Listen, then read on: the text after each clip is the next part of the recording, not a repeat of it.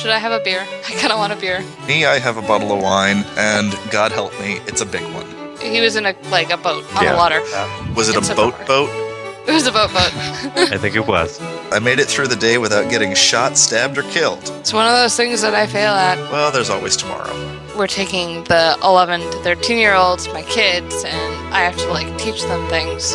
Hey, uh, we have this show. Uh, would you mind coming down and being a famous author on our show? Death makes me sound so wonderful when I'm on Poufwa Exchange, but I don't speak well in general. Style. I got past the third chapter of They Shook Hands, and I really like it. Find out who lives in 8B. I want to know. Cops don't wear shoes like that ever. And a bit slutty. Hard candy. CSI Moose Jaw. What makes the mayor happy makes the commissioner happy. What makes the commissioner happy makes Captain Montgomery happy. What makes Captain Montgomery happy makes Beckett happy. Understood? I have to admit, she annoyed me a little bit. She reminds me of this very classy, old school type of actress like Grace Kelly or Priscilla Lane that you don't really see a lot anymore. The punishment is mandatory ice cream for breakfast. Oh, wait, I can't tell that story. It's highly inappropriate. Hello! Greetings. Haha. Hello. Hi, Bob. hey, Bob. So, I have no idea what's going on. Apparently, Death Row failed. Death Row failed. I don't know when Death's going to be home, but it's Ash Wednesday, so he had church stuff to do. I don't want to get too far into it, but we could definitely have some quote unquote pre-recording time, and then if too long passes, I think at eight thirty I might start the podcast Okay. and just Yeah. cave. So how are you guys doing? Pretty good. Yeah, fairly good, I guess. This is a new microphone. Is this a good volume or anything? It's not Yeah, you're good. How am I? good. Bob, you sound normal. Kat, you're maybe a little loud, but not by any great stretch or anything. How are things on my end? Yeah, you sound good. Yeah. Okay. Sorry, I can't type and talk at the same time. It's really it's one of those things that I fail at. God, I'm so horrible. Might help if you're typing the same thing you're speaking, but otherwise, you have to think about more stuff. You have to think about two conversations at once. Oh man. You sound like you have a bit of a cold. I have a sinus infection, which Yeesh. was death death's reaction to that is, "Oh, we have to reschedule. We can't like have the podcast." And I'm just like, "Why? Like it's, it's just sinus infection. It's not like it's a big deal. It's not like I have mono." I, I thought the normal reaction to that on Poufwa would be take some good medicine and hop on the podcast. Mm-hmm. I don't know. I don't know what's going on with that, but it's not like I have mono. It's not like when I when we recorded the the Christmas podcast and I was so out of it. I thought Ryan talking to Catherine was talking to me and getting my name wrong. Oh yeah. I was so confused. That was a lot lot of fun. Yeah, well, it's it's always odd having more than one person with the same name on a call. hmm But yeah, so I had a pretty good day today. did you get a service? No, we didn't have a specific service for that. We went to the neighboring United Church last night for their Shrove Tuesday supper, Uh-huh. and they they were having sort of a an Ash Wednesday contemplative thing upstairs at the same time. If you wish to go, it was just soft music, and the sanctuary was darkened and stuff like that. Very cool. Yeah. Yeah, I feel a little bad that I didn't go this year. Oopsies. I actually didn't realize that it's the start of Lent. Yeah, Um, it seems weird. It's soon. Every year we do two retreats, one for the young adults where I get to go and learn shit and stuff, and then one where we're taking the 11 to 13 year olds, my kids, and I have to like teach them things. And this year, because our senior pastor retired in January, everything's completely messed up, and we just had one retreat, another retreat's next weekend, and it's just like, wait, what? Lent's now? I'm not used to Lent being now. So yeah, everything's kind of skewed and off. I wasn't really even thinking of that when Dad kind of phoned us last night and said, "Do we want to go to this thing at the other church? Because you know they're having their pancake supper." And I was like, "Oh, that's weird. It's February. This should not." Once every few months, or every uh, every few months, every few years, it starts in February. It's just a lot more common to be March or April. Yep. Mostly, it was a good day today because we got our first. I should back up. One of the recurring assignments that we have with this radio college is every week they'll give us a 10 page stapled thing. They call it a reading binder, but it's not actually in a binder, it's just paper stapled together of commercials or articles or stuff to read, and we just have to read it onto our little cassettes so that they can tell if we stop to edit things. You're not supposed to edit in the middle, and go through and get all the words correctly onto the tape. It's not really marking us for expression and stuff like that. But we got our first ones back this afternoon, and I was the only one in the class that didn't have any mistakes. So that's Yay! Go Very- Scott! Very nice. to be fair, the other there was one other guy who only had one thing that our sort of assistant teacher had marked as a mistake, and that's because the main teacher had already gone through that one portion and said he didn't like the word sate and didn't know what it meant, and he would change it to satisfy. So a lot of the others actually did that, and then the assistant who didn't know about that marked them wrong for it. Yeah. Ah. So did he get the point back? Yeah, he didn't have to redo his. Well, a lot of them didn't because if you had five or less errors on, he was letting it slide for this week. But otherwise, anytime you have a mistake, you have to do the whole thing over again as well as the next week's. Oh wow. So that's a high curve right there. hmm It's just getting you used to reading a lot of stuff in one sitting without stumbling over things. hmm Yes, I would probably fail that class. Death makes me sound so wonderful when I'm on Poufwa Exchange, but I don't speak well in general. Lord knows why I'm on a podcast, Because you're fun. I guess. It's just hilarious to me that I'm not known for I say like and um and I stammer a lot sometimes and especially when I'm drunk. Yes, well, I I think that has an impact on anybody's articulation, really. This is true. I mean, considering how introverted I usually am, I'm kind of surprised that I'm actually recording podcasts now, even for shows that I love. Hey, introverts. Introverts are fun people. Usually, when they speak, they say things that actually are very interesting, and I like listening to them. I'm actually, just as a background, I'm from a family of introverts, so that's Mhm. just yeah. It's it's very weird for me to be in a family of introverts and be a complete extrovert. And Yeah. I'm definitely somewhere on the introvert continuum. I just fake it well. in the years that I've known you, you've become a lot more extroverted. Yeah. As I become comfortable with people, I talk a lot more. Yes. Yes, same here. I've noticed myself that in the years that I've been even just lurking around Poufwa that I've become a lot more extroverted than I used to be. Let me just text Ryan. Hello. Oh, Greetings. Ryan. Hey, Ryan added you without me prompting him. Fabulous. Uh, Very good. Well, I was already in the chat there, and it gave me the option to join the call. So I said, Oh. "Okay, join the call." That's fabulous. Nice. I love this technology. It's automated. Yay!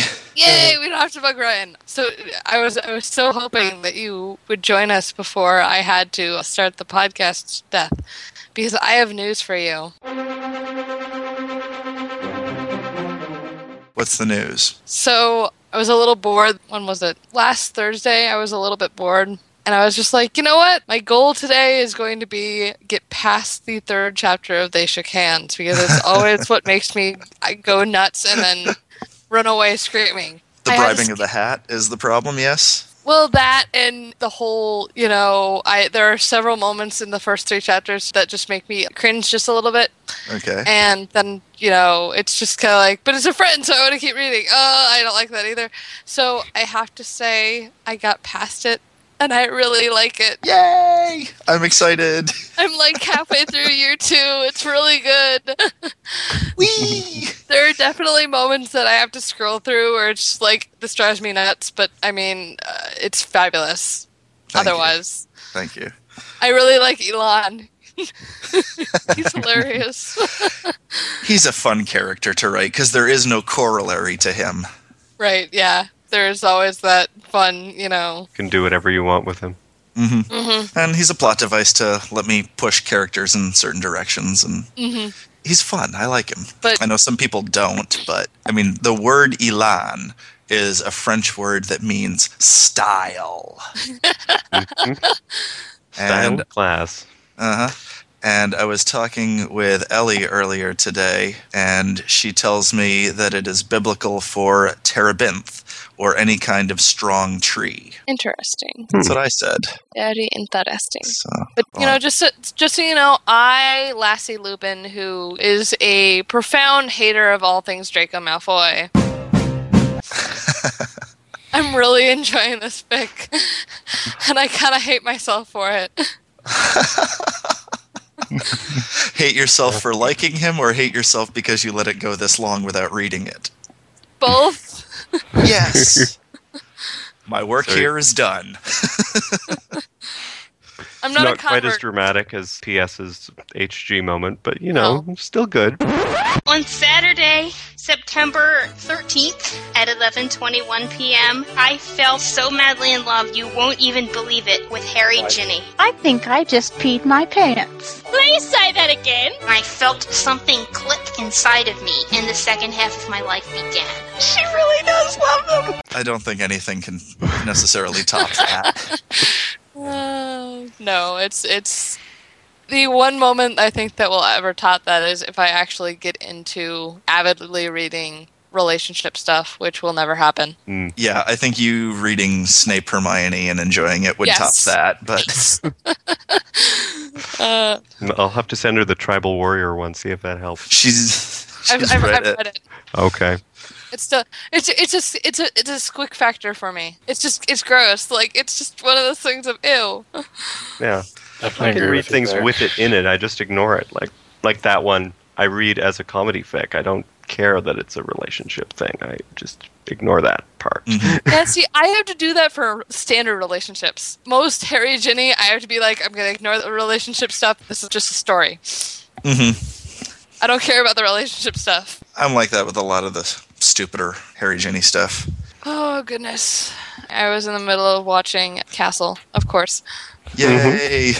So I should probably close out my iTunes in case I hit a wrong button and suddenly there's Castle in my ears. hmm On topicness. Yay! Hey, on topicness. So, Very nice. Death, how are you? Since we've covered everybody else's, how are you? I'm doing good. Service ran a little longer than I expected. Got out at 8:40 and then had to be dropped off at my apartment. Had to run inside, grab my notes, my headset, and my bottle of wine. And Yay! yay for wine. And from there, I drove another 20 minutes up to Catherine's house, where there is much better internet reception. And now I am opening my bottle of wine. How goes Uh, moving? So far, so good. I moved the first truckload of stuff today. My apartment really looks empty, which is making me sad. I always knew I wasn't going to stay there for a really long time, but I didn't think it was going to be this temporary, and it's kind of depressing. Yeah, but it's also happy because you're moving in with Catherine. It is. Well, she doesn't live here yet either. There's been a mold problem down in the basement, so oh, that's over fun.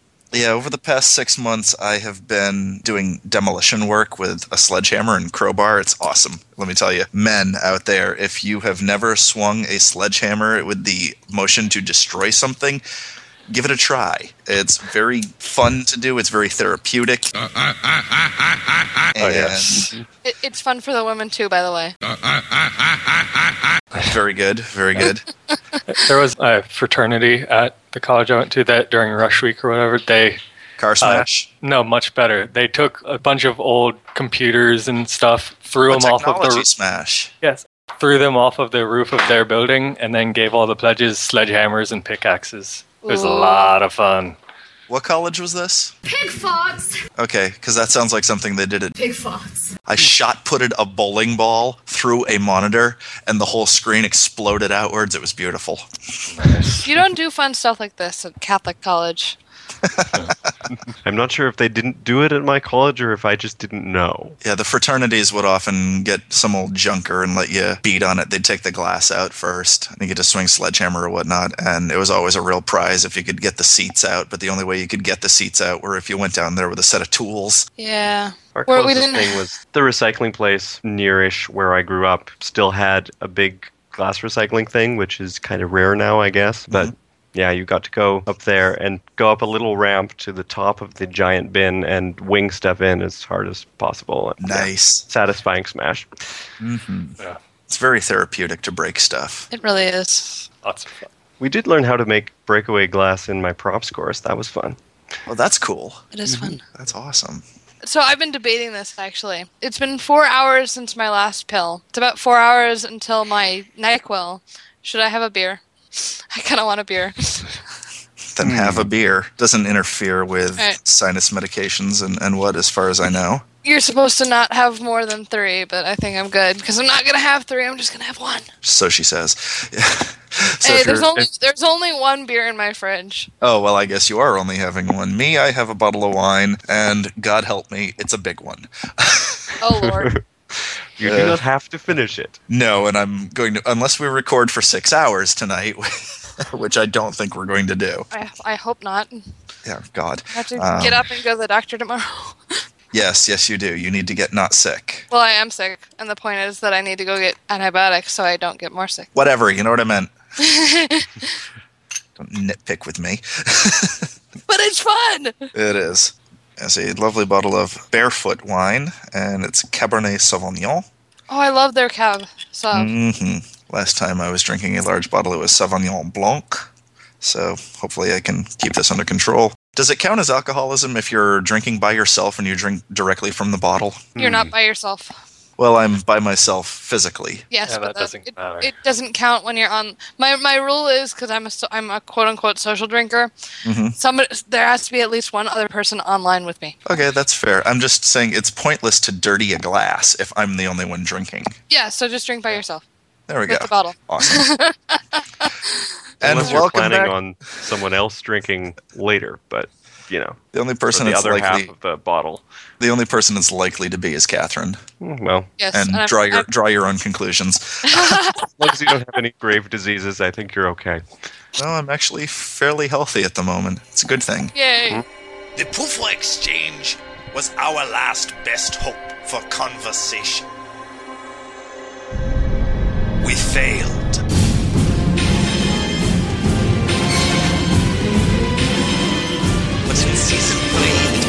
Something greater.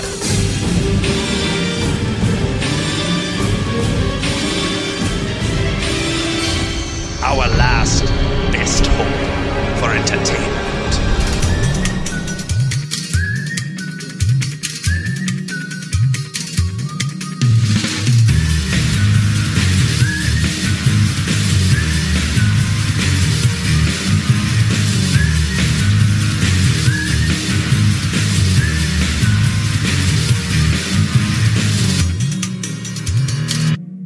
And welcome back to the Poufwa Exchange. I'm Deathroll. I'm Kat. I'm Scott. And I'm Bob. Yay, we did it the first time. Uh, and we are here tonight to discuss Castle, which is a wonderful show that airs on ABC and stars Nathan Fillion, who you will remember from our previous coverage of Firefly. I'd like to be the king of all Londinium and wear a shiny hat. Nathan Fillion is the reason I started watching this show. Same. And same. I started watching it on TV, and it was great. And then I was in, I think, Target browsing around the DVD section, and I saw Castle season one, and it was season two that was showing on TV, and I didn't even realize it. So I bought season one, took it home, watched it. It's only 10 episodes, which is great, but it's a shame because there could be so many more. It's a fantastic show. Good character interactions. The writing is smart, it's funny, it's witty, I think. yeah, And they mm-hmm. slip the good writing in the middle of a police procedural. which is rare, extremely rare. And you can tell the cast are having a good time, which always helps. yeah, and it's interesting. I think a lot of people, apparently, like half their ba- fan base or something, has found Castle and become fans through Firefly, as proven by the Comic Con videos that they have shown. of just like seas of people who clearly love sci-fi and have loved Firefly in the past. And now, because he's on it, it's like yay more. Mm-hmm. Well, what I really like about the writing of the show is that they will constantly give nods to other universes. They'll constantly nod to Firefly. Like in season two, he dresses up as Mal Reynolds. He dresses His up space as space cowboy costume. exactly, and the daughter says, "Didn't you wear that like five years ago?" Yep. My favorite one of those is they're walking into a scene and he's putting on the blue autopsy gloves. And very subtly, he flashes the camera two by two and then puts his hands in front of him. So he puts two fingers up on each hand and then puts his hands in front of us. So it's two by two hands of blue, which is a very subtle, fabulous nod to Firefly in mm-hmm. all its glory. Yeah. And we can't the forget, I was aiming for his head. Yes. Yes. Or where did you learn Chinese? Oh, this my this favorite TV show that was on like four years ago. Most of these came in in later seasons. I don't think they did a lot of that in season one. But I didn't notice any of them.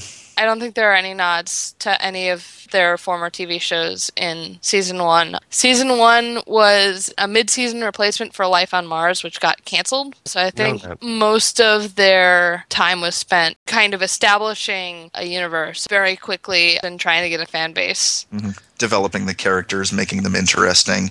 Right. So do we want to start, since we're doing season one only and doing character based discussion, do we want to start with Richard Castle himself? Sure, why not? My one note about Rick Castle, the very first thing I wrote down is Rick Castle loves the spotlight. And you mm-hmm. see that in the very first episode. the very first scene with him is him at a book release, just having a great time, and mm-hmm. then everything turns because it starts off he's the celebrity he's got the sunglasses he's signing everything in sight there are camera flashes going off and he goes up to a i don't know if it's a buffet table or if he goes down a hallway or something like bar. that and you discover that this is the last book in his great big best-selling series. He's killed off his character and he has writer's block. He has no idea what he's going to do next. Mm-hmm. And his mother, who is now living with him, has told his publisher, which is just not a good scene. Yeah. And as far as that scene goes, I really think this was a great example of how Nathan Fillion and Molly Quinn, who plays his daughter Alexis, just have this great chemistry together right off the bat as a father daughter kind of a, a thing. Mm-hmm. And you can really see that he cares for her in that kind of way. And he's very different throughout the series toward Alexis than he is toward anybody else. Toward anybody else, he's the playboy. He's the very typical rich young guy who has no strings attached and is kind of just enjoying himself and his riches. But to her, he's very much the single dad who loves her very much. hmm That comes across so much, even in the 10 episodes that we got. And, that, And yet a- he's very atypical that way as well, because, for example, he's perfectly okay with letting her do things that not every dad would do when she's that age, because she he knows she's so responsible. She actually comes across as the more responsible one a lot of the time because they joke with each other and all of that. Um, Three of the episodes, the very first time you see either of them, they are battling with each other in some fashion, whether it's Laser fencing tag with or fencing. laser tag. I forget what the other one was, but there was another where they were acting out antagonists in some little story that they were having and just having a great time. Yeah. Yeah. That's one of the great things about this show is that relationship between them. You don't really see anything like that in pretty much any other show that I can think of that does it nearly as well. Mm-hmm. And especially since so many shows kind of play up the single mom relationship a lot of the time and there are so many great shows out there that have that single mom with an absent father it's kind of great to see a single dad with the mom off doing the things that the father would typically be doing hmm And Rick raised Alexis himself. There was no nanny involved. And as a result, they're very close. And despite that, she can always surprise him. And to be able to surprise a creative author that he is, even though he does have writer's block at the moment, is just a very powerful thing. And it speaks a lot to their relationship. They do very well at defining the whole show within the first episode, I think. Because we have this scene and a half of here's a great writer, he's having a great time, but now he's got writer's block and things are horrible. And he has an exchange with his daughter about how he's just bored by everything. He wants something to be a surprise. And then walking up behind him, here's Detective Kate Beckett, who does not want him to sign anything, and in fact wants him to come to the police station. That has never happened to him before.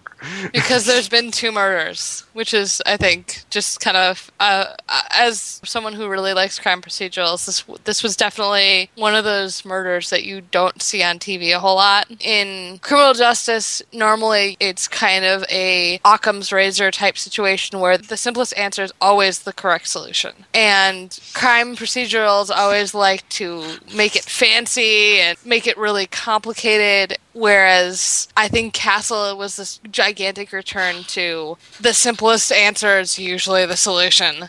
Mm-hmm. And just the fact that, of course, he can't figure it out and he's this great crime writer and he should be able to figure it out just makes it more interesting. But I I think get that. what you're saying about other police procedurals. They try to trip you up and make things more complicated than all of that. I was watching Law and Order SVU last night, and we're at the halfway point in the episode, and I just said, she is going to kill him. And at the end of the show, yes, she ended up killing him and about three other people. And it's gotten to the point where their creativity, such as it is, is not very creative anymore. And Well- a show like Castle is very refreshing. And I think it's also people who watch these shows, people who like the police procedural or crime show, have seen enough of these things to know how the writers are thinking. So they know to look mm-hmm. for the complicated answer and they can call it early on. I can do the same thing. I can call the end of the episode very early on and I'm done. With Castle, they look for the simpler solution. So it's harder to guess because we're not trained as the viewer to look for the simple solution. Correct. And what I like about Castle is that it's not about the crime. It's about the characters while they investigate whatever crime is going on. Right. hmm And the way that Castle himself contributes to solving the crimes is he's coming to this as a writer. What he wants to do is make the story make sense. And that often ends up leading to something that really does tie stuff up. which is another thing. Castle, no matter what situation he's in, whether it's relationships or looking at a crime or his friendships or his daughter, he's always looking for the story. hmm Um, That's And I one like- of the I things like- about him. He I like how he observes can- everything. I like how he can sit there and start spinning a scenario and it's he'll talk in a certain tone of voice and he'll bring everybody else into this novel basically and he will just set the scene and he'll spin a tale that makes absolute sense and then someone will say you're on crack or to, to an effect Yeah, like but that. we have no evidence. Oh, yeah, we have no evidence of that, but the story makes sense, so the evidence is there.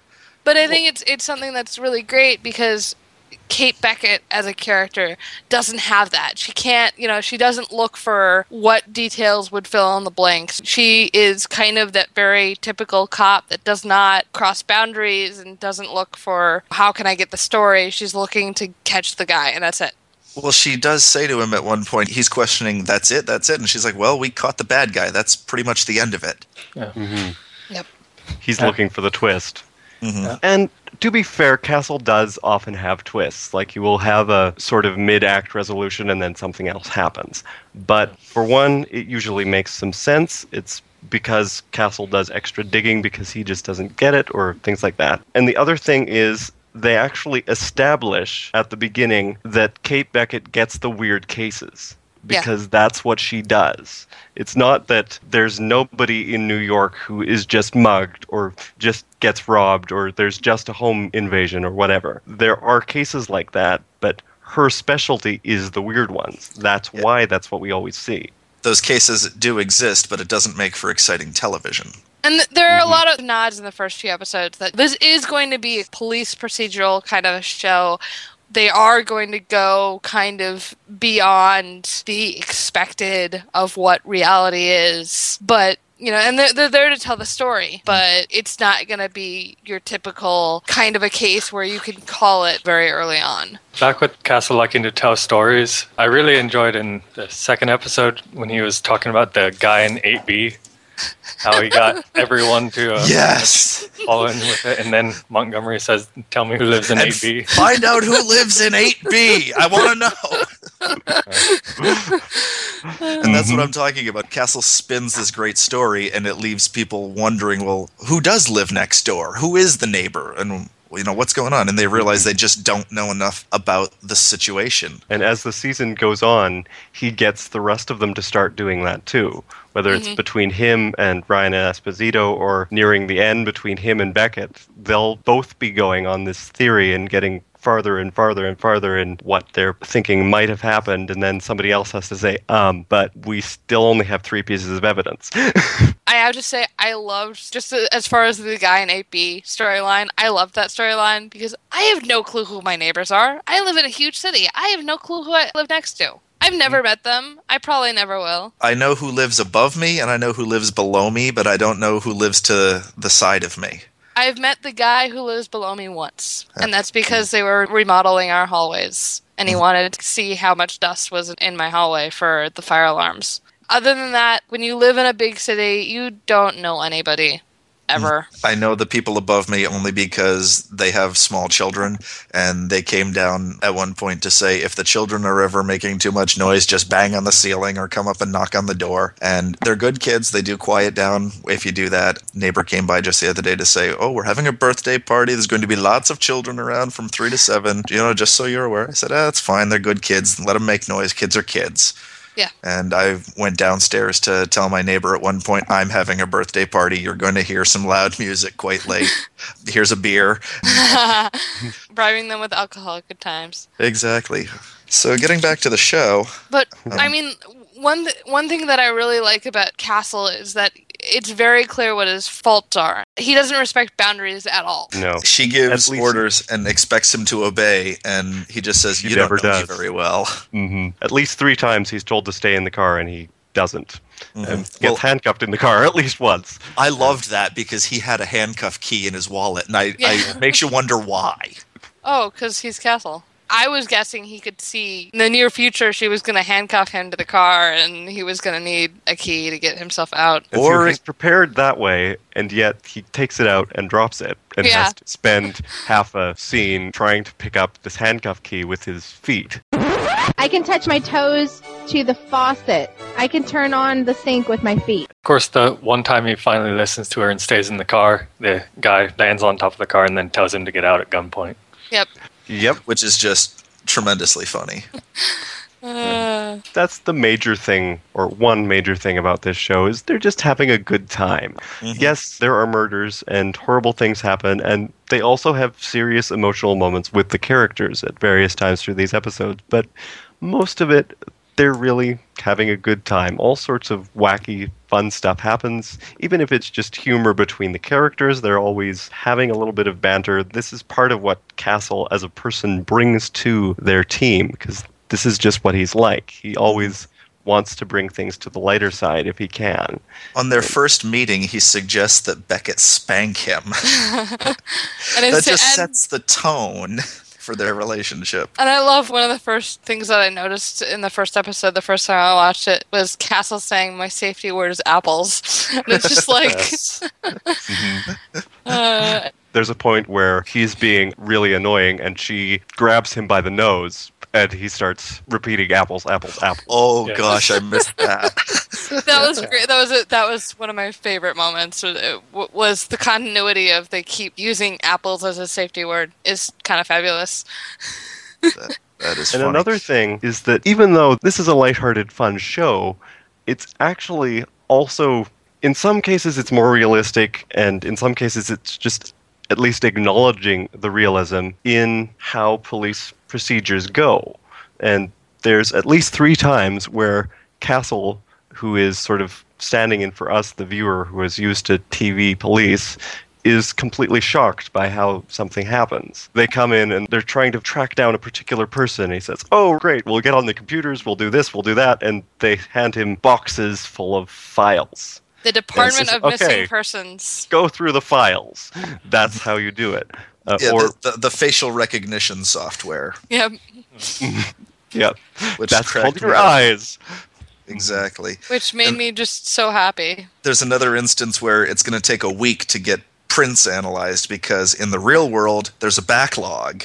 Can and I- Cass can- just can't stand that, so he phones the mayor because he knows the mayor. He plays cards with the mayor and says, "Hey, can we get these prints jumped to the front of the line? Because that'd just be a lot of help. Thanks." Well, that's And- the whole reason he's there in the first place is Yeah. because the mayor is a fan of his writing and he wants to go into the police department and study Kate Beckett as potential material for his new character. And, and he gets away with this because what makes the mayor happy makes the commissioner happy. What makes the commissioner happy makes Captain Montgomery happy. What makes Captain Montgomery happy makes Beckett happy. Understood? Mm-hmm. Yeah. And of, th- Yes, this makes brings up Beckett two very points. unhappy. I like that, like previously established, that Castle knows everybody in the justice world who's worth knowing because he would, being a writer, he, he would question people, and he has contacts in the criminal side, which just makes for really good storytelling because every time they have a problem, Castle has a guy. And it's great hmm. because it shows that he does his research. Yes. He Yes. goes and, and talks to the right people, and he, he'll take underworld figures and make them famous. Which is very Mhm. standard for writers of this caliber. They have people who they know who are in this world and are experts, or they seek people out who are in this world and are experts in their field so they can kind of get a little bit of a Mhm. better feel for it as they're writing. The other thing I wanted to bring up is, and I have to say this because my major is criminal justice and my minor is in forensics. Thank you, Jesus, for a forensics appropriate show because it's so frustrating to sit through NCIS or CSI or these shows that it takes no time at all to do forensics or any of this stuff. First of all, it takes days to do DNA just by itself. Mm-hmm. And Speaking as an analytical chemist, I can attest to that. and for people who are going to court cases, there's something called the CSI effect that people are expecting forensics in court cases. And first of all, it's extremely expensive to do forensics. And second of all, it takes a lot of time. So a lot of time, cases in reality will not have forensics because it takes too much to do to try and seek this guy out who has this certain DNA type. I mean, if it's ever used, it's usually used to confirm that this guy did it. Mm-hmm. The other See, thing is that technology on these shows just isn't what it is in reality, which was what made the Department of Facial Recognition made me laugh so hard because that's exactly what it's like. Mm-hmm. What I love is in any of these crime shows, they always show the laboratory at some point, and there's jars and bottles and vials filled with brightly colored liquids. Mm-hmm. It's not like that. The really interesting liquids are all clear and mm-hmm. colorless. Although with the DNA thing, it's probably going to start being used a lot more in reality, and I guess probably shows maybe that are technically accurate because very recently they're coming out with stuff that allows you to fully test DNA much quicker and much much cheaper. Well, yeah, Like- but I mean, you've got to be able to fund the technology that Yeah. would be willing to test that, Yeah, which is the machines are probably going to be expensive. Yeah, it's still like a thousand dollars to do one person's DNA, so mm-hmm. it's not really cheap. Even if a particular test happens to be fairly simple and takes a relatively short amount of time, there are more than three cases going on in any given day. Especially Right. in a city like New York or Chicago or these places that TV shows take place in because we're not going to have 10,000 CS murders jo- in. CSI Moose Jaw. Woo! exactly. There's not going to be 20,000 murders in Moose Jaw, Canada, because that's going to be interesting to watch. But it's really great to see a show that kind of acknowledges that it takes about 35 minutes to just run somebody's prints. And you can't just stand in front of the printer and say, okay, we're running the prints now. And seconds later, oh, look, we have somebody's prints.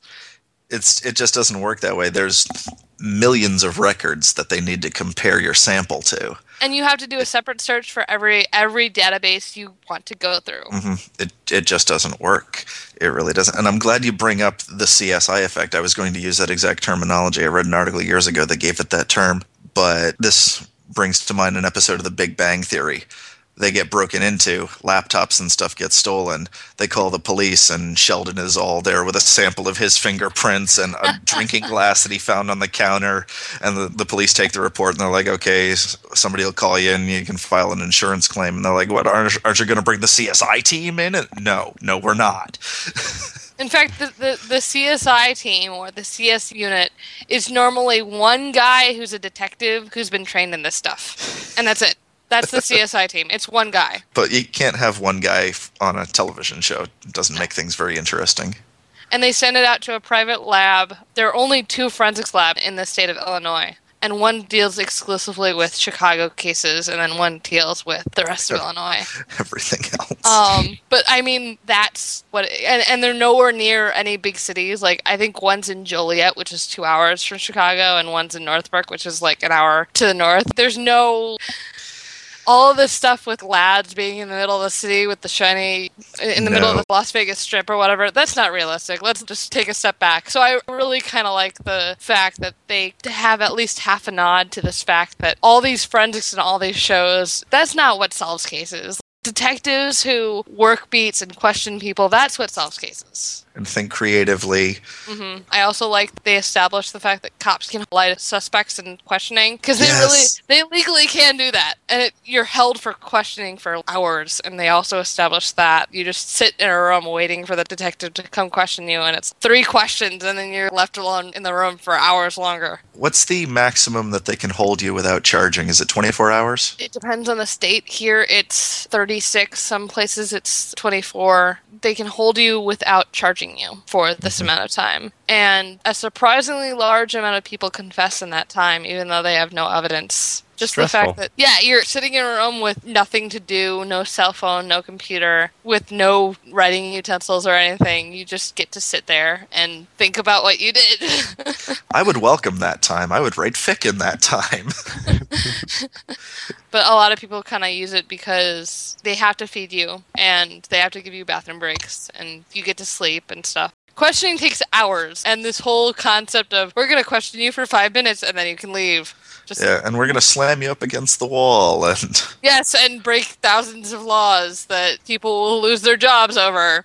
Uh, that brings up one little issue that I had and I think it was the third episode when they were asking one of the that group of students who was the person that they saw. Right. The fact that Beckett asked if she was sure that if she had seen anyone when the person that they were suspecting stepped forward Yeah. seemed that seemed kind of like leading and I wasn't sure if that was That's not legal. They did the lineup wrong. You're supposed to let them go through all five or six people that you have in the room, and then you ask, "Do you see anyone here who looks like?" I, I assume that they cut that for time, um, just because it takes so long to go through all six people. So yeah, I'm just gonna take it as they cut it for time, and I'm just gonna let that one slide. But they could that- have handled it a little better if they had not had individuals step forward. If they just brought her into the room and said, "Do you see anyone here?" right, yeah, it's it's just kind of Or el- people recognize the, guy who lineup. it was at number six or something. So you can presume, like, come into the scene with number five step back, number six step forward. They, And they that's could have handled it better, yeah. I'm, that was definitely one of the few moments that I'm just like, and that's illegal. That would be thrown out of court in about five seconds. But it didn't really matter because it turned out the guy didn't do it. So it's a good thing his lawyer never got a hold of that. Can I also say I love that the public defender knew Beckett because that's very realistic because the same public defenders would probably be working with her over and over and over again. uh huh. That's the nature of the public defender. Exactly. Mhm. Doesn't and they have a nickname well. for the assistant U.S. attorney. Hard candy. I love that. hmm so I think that's that's later on. Is that season one or season two? That's yeah, season that's the one, I end of season one. All right. Yeah, it's the last episode. Oh, that's I right. Yeah. for commentary on that. So Jon Huertas, who plays Esposito, was apparently lobbying for her to become Esposito's love interest. I don't think that panned out, but yeah. Do we want to move to Kate Beckett? Sure. First note I had to say I'm a massive fan of the short hair, especially since with crime procedurals, cops normally have either short hair or they put it always in a ponytail or a bun, Mhm. just because long, beauty, pretty Hollywood hair really gets in the way of your job when you're a cop. So I was really impressed with them having all the women had short, really manageable hair. I like Kate. I think she's a wonderful character. She's insightful. She's a hardcore fan of Castles, which is Yeah. hysterical. Yeah. She has all of the books. She has some of them mm-hmm. signed, and she knows the really obscure titles that he's done. She's a member of the website, so she gets a preview mm-hmm. advance of the cover art. Of which she is incensed by. I actually have the cover for Heatwave, and she's right to be incensed. Oh yeah, it's it's definitely a. I just kind of love the whole. She she's very. I I don't want to say urban woman like there aren't any women like this in the country, but this very I'm not gonna back down just because you're a man kind of attitude about her. Mhm. She's very Um, empowered.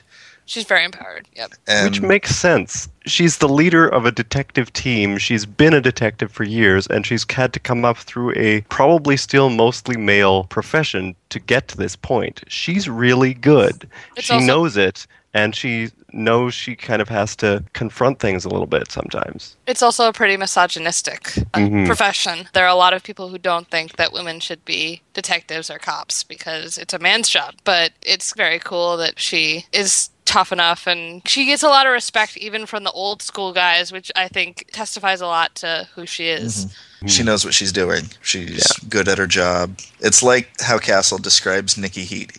He says the female detective is smart, savvy, really good at her job, and a bit slutty. Yeah. And I've read the Nikki Heat novels. That's an accurate description. I like that she can give as much as she gets, which really works with Castle being this very playboyish kind of typical guy that she just Mhm. will give it right back and she won't cry or act all hurt by his making fun of her. Um, she likes, for him. yeah, she likes to mess with him a lot, which is, I think, just hysterical. I like in episode two, Castle says, I made it through the day without getting shot, stabbed, or killed. Well, there's always tomorrow. Yep. Yes. or at the beginning of an episode where he's signing all the paperwork and she's immediately like, "Can I shoot him now?" Uh, and also in that episode, in response to Castle's offer of strip poker with his mystery buddies, she says, "I prefer mystery to horror." yeah. Well, I love the circle of authors that he plays poker with and how he Mhm. goes to them and he spins things as though it's a book or a story and it's really a case that he's working on at the moment. And they Yeah. come up with different twists and they say, That's it? That's all you got? That That's not interesting. You need uh, eh, this or that. And I, I think And that turns out to be what it is, of Yeah. course.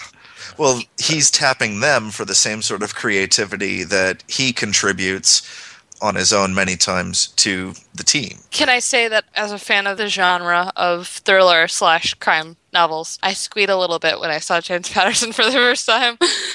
Very nice. I was See- not expecting that. See, I don't. I'm not into that genre or those genres, so I don't recognize any of these people. But I'm glad that they are real, legitimate authors, and they're not just actors. Yeah, I was not. I was expecting an actor, which I was thinking, okay, that's fine. But I was really excited when they actually got the actual, and they they still get the actual authors to come in for little scenes, which I think is just so fabulous. Mhm. Apparently, the it's Rob Bowman. I don't know if he's the producer or what his relationship is, but one of the creators of the show was actually basically an intern in Stephen Cannell's film company. He calls him Uncle Steve. His his father was one of his great friends, and they're that close. So he just uh, they were going through all these negotiations and working out, you know, how can we get these author and this author, and he just sort of makes a phone call and says, "Hey, uh, we have this show. Uh, would you mind coming down and being a famous author on our show?" And he said, "Yeah." He said, "Sure. Okay, let's go for it." It kind of, I just love that. It adds such an air of authenticity to Castle's character that he knows Mhm. these famous authors that people will recognize when they're on the screen. I don't know if any of you had a chance to look at all the special features and such, but one of them is Nathan Fillion, and I'm sure they they mostly made this up kind of for laughs, but it's Nathan Fillion going to Stephen Cannell's house to research how a real famous mystery author does things, and basically annoying him most of the day. I did watch that. I thought it was hysterical. He was told be there at 4:30, so he goes at 4:30 p.m. and he's running off to do this other thing. And, and no, 4:30 a.m. So he falls asleep on the doorstep and waits for the next day. And then he ke- he keeps trying to give him advice, but Nathan is distracted by the fancy shiny cars. Wouldn't you be? I'm not a car mm-hmm. guy, and I know I would be.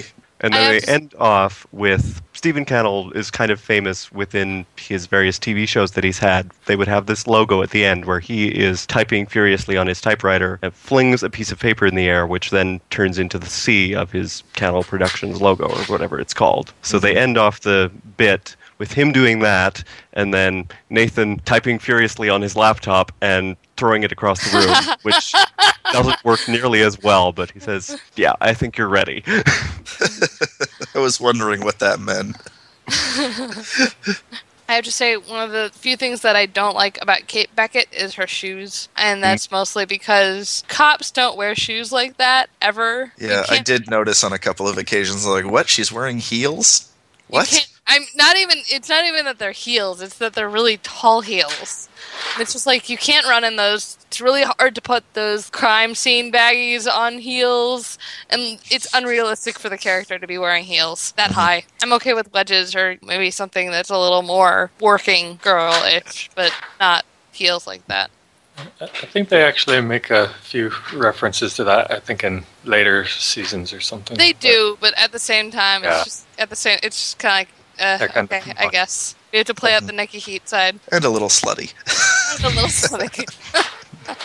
Well, I noticed in episode two the outfit that she was wearing. She looked like a bondage queen. Just this the leather jacket and the all black outfit. It and was the gloves. and the gloves. It was kind of hot actually, but I was like, really? Okay, well, I guess. Well, she's good at bossing men around, uh, Apparently. as we as we learn in episode three. Yes. Oh man. Let's see. I love when Castle's ex-wife comes to visit.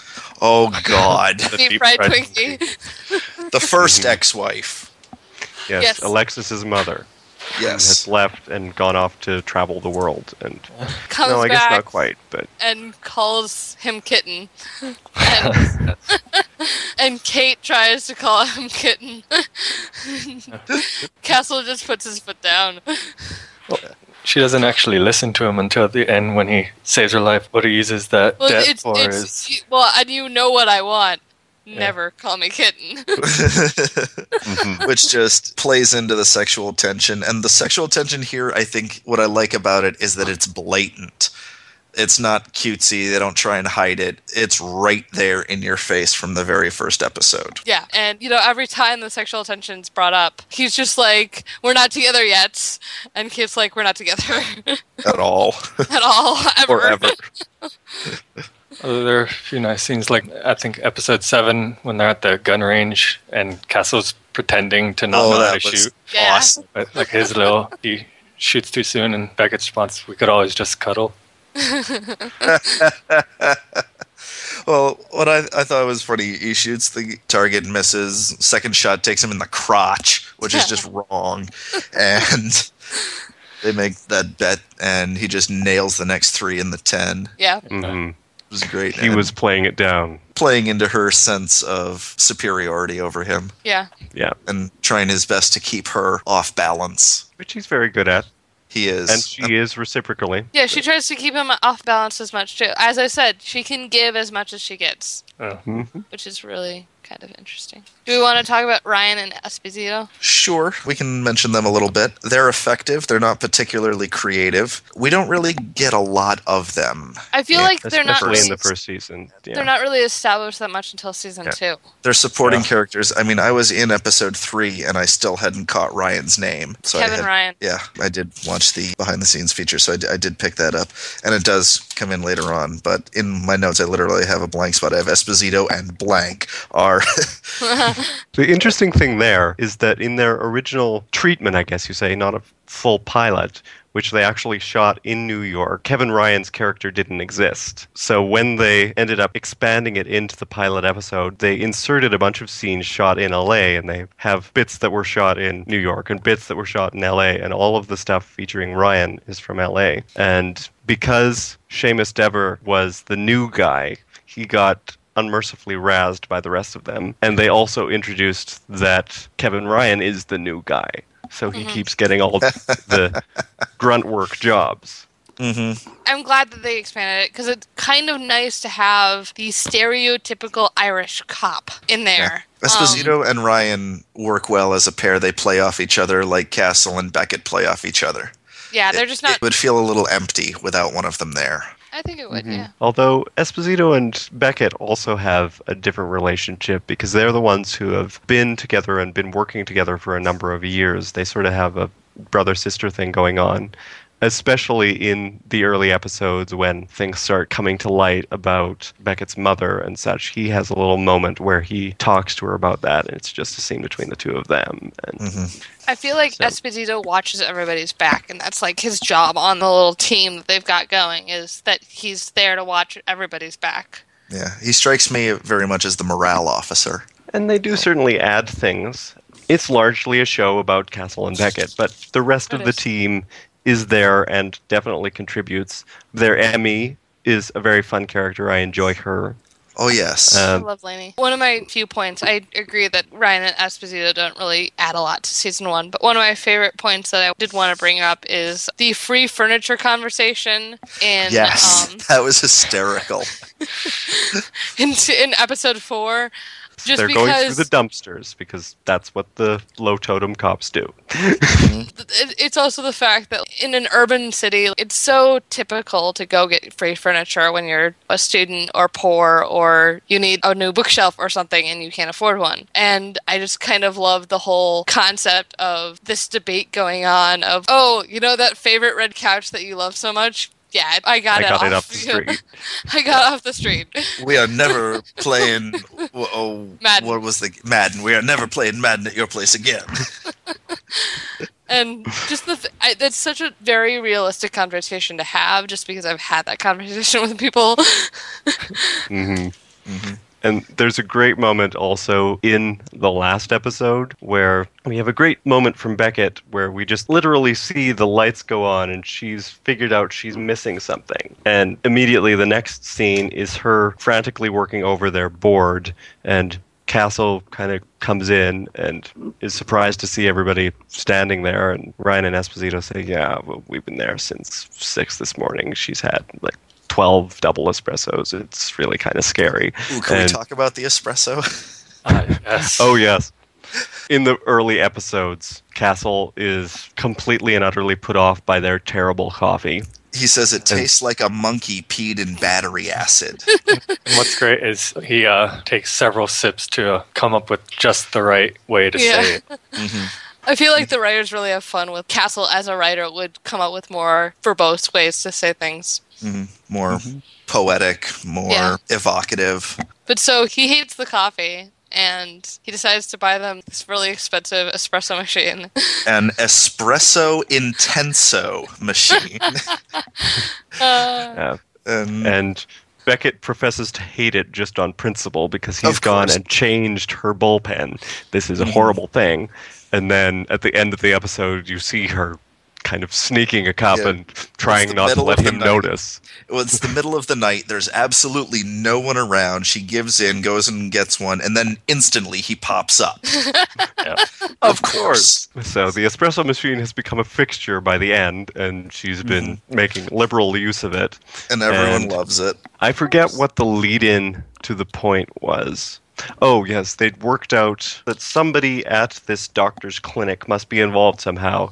And they're going through where was everybody? What are all their alibis at this time?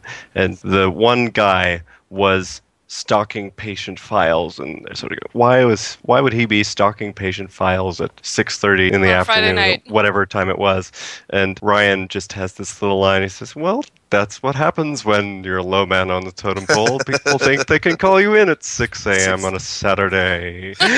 That was a great line. It was, and it's it's good character writing because that's the sort of smartass comment the low man would say, and it's something that he would think of that nobody else would. Right. You know, when we continue this podcast to seasons two and three and eventually four, I look forward to talking about Ryan and Esposito more just because they do become a lot more established. hmm Yeah. But in the Um, first season, they're very much secondary characters. They're very They- much kind of They ha- supporting. they have their moments, and you hope that they'll get development in later seasons because what we do get of them is so good. Mhm. But we have to understand that in the first season, we need to meet and identify with the main characters first. Right. yeah absolutely One of the things I noticed was in the first and a little bit in the second episode, a lot of the uh, background cops they'd have this one line, this other line. But then after the first few episodes, the only people who you really hear speak are the main characters, like Mhm. Ryan Esposito and them. Yeah, I think there was another background cop in the pilot because they didn't have Ryan at that point, so he had another line that they kept from the New York shoot and stuff like that. Well, w- one thing I gotta say, I like speaking of secondary and tertiary characters is the ME. We see her outside of the lab or the Mhm. morgue.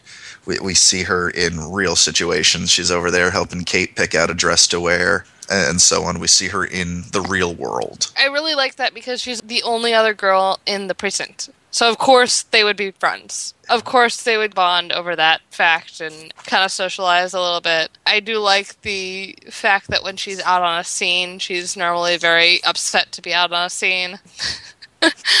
I remember in the third episode, they ask her how she is. Cold, because Mhm. if the ME is out there, they're going to be out there for hours processing the body and getting it ready to move. And this is the body that has been frozen in a freezer, or that's no, this episode was five. uh he was in a like a boat on Yeah. the water. Was it a boat Park. boat? It was a boat boat. I think it was. and yes, there's episode five where a literal corpsicle has been found on some scaffolding in a construction site, and she has to be kind of perching up there looking for things because they can't move it at this point. And hmm right. That was good. they have some pretty impressive stunt actors in Castle as well. Things like that. The guy who had to not breathe while he had a plastic bag over his head. Uh, various other stuff like that. Yeah. Let's see. We haven't really talked about Castle's family, which So is we sh- another great sort of portion of that because a lot of procedurals you will get some touches of this detective goes home and says goodnight to his daughter or whatever, but it's rarely as it doesn't impact center. as much on the series and yeah, you don't get as much of it. And- Whereas at least 3 times that I can think of Alexis has said something whether in response to a conversation she's having or just off the cuff, that twigs Castle's process of figuring out what's gone on. And without any insight to crime or how that world works, she is oh. just saying something innocuous and Any insight beyond the discussions that her father inevitably had with her about his books over the years?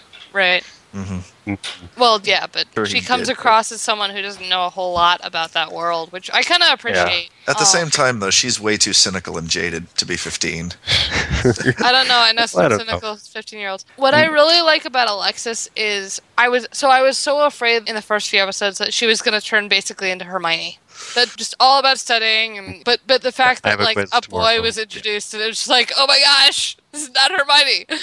The the fact that she does have a fifteen-year-old side, it's just that I think she's a little bit cynical just because well, her dad's been through two divorces in her lifetime Mm-hmm. and she lives in New York, which I'm sure adds a little bit of cynicism in there.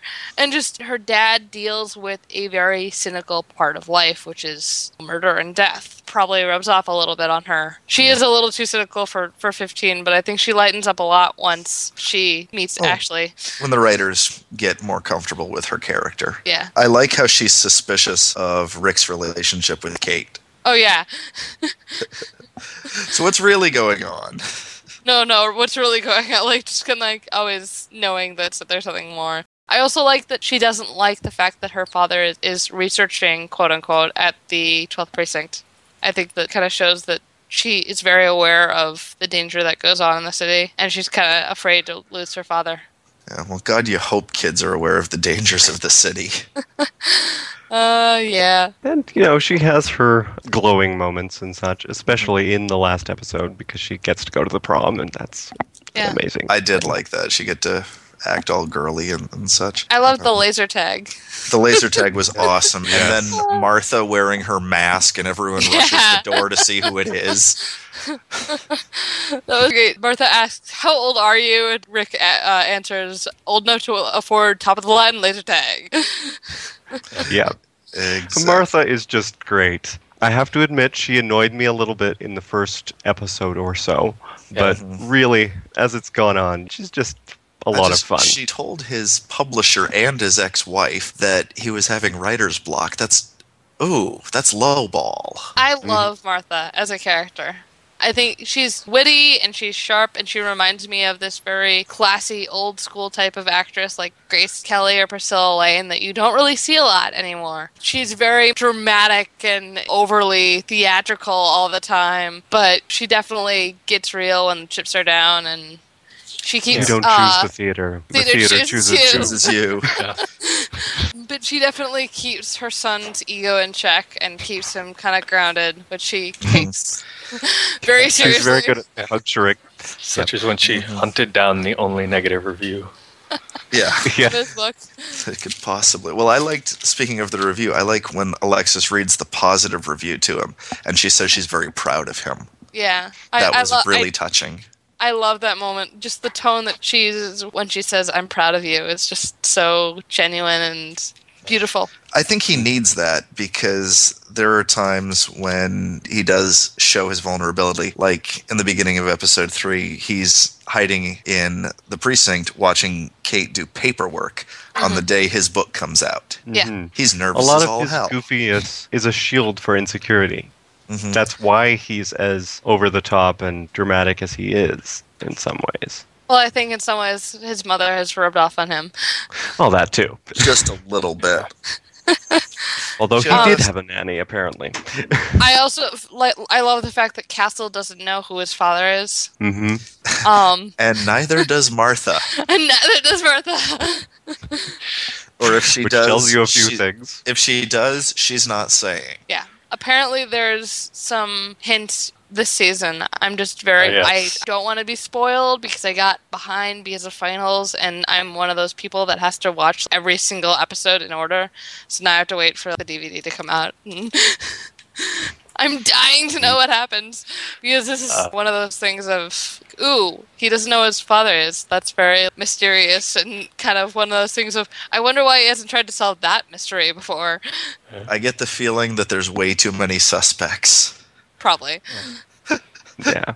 Let's see. I like the moment when Alexis gets freaked out and confesses to jumping the turnstile. Yeah. I love that moment. hmm And then she grounds herself. Uh, Yes. Of course, in a week after the Yeah, trip is and over. The punishment is mandatory ice cream for breakfast. yes. He is not so good at the punishment side of things necessarily. Although maybe he really is because she punishes herself Yeah. Mhm. because Yeah, he's I- not taking her seriously.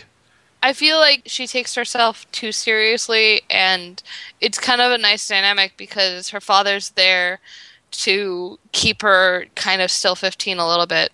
I love the conversation in the pilot where he's, you know, well, I remember when I was 15. Oh, wait, I can't tell that story. It's highly inappropriate. I think he has a lot of inappropriate stories. But I mean, and, and, you know, and he's just like, which is entirely my, my point. You should have inappropriate stories to tell, to not tell your kids. until they're much older.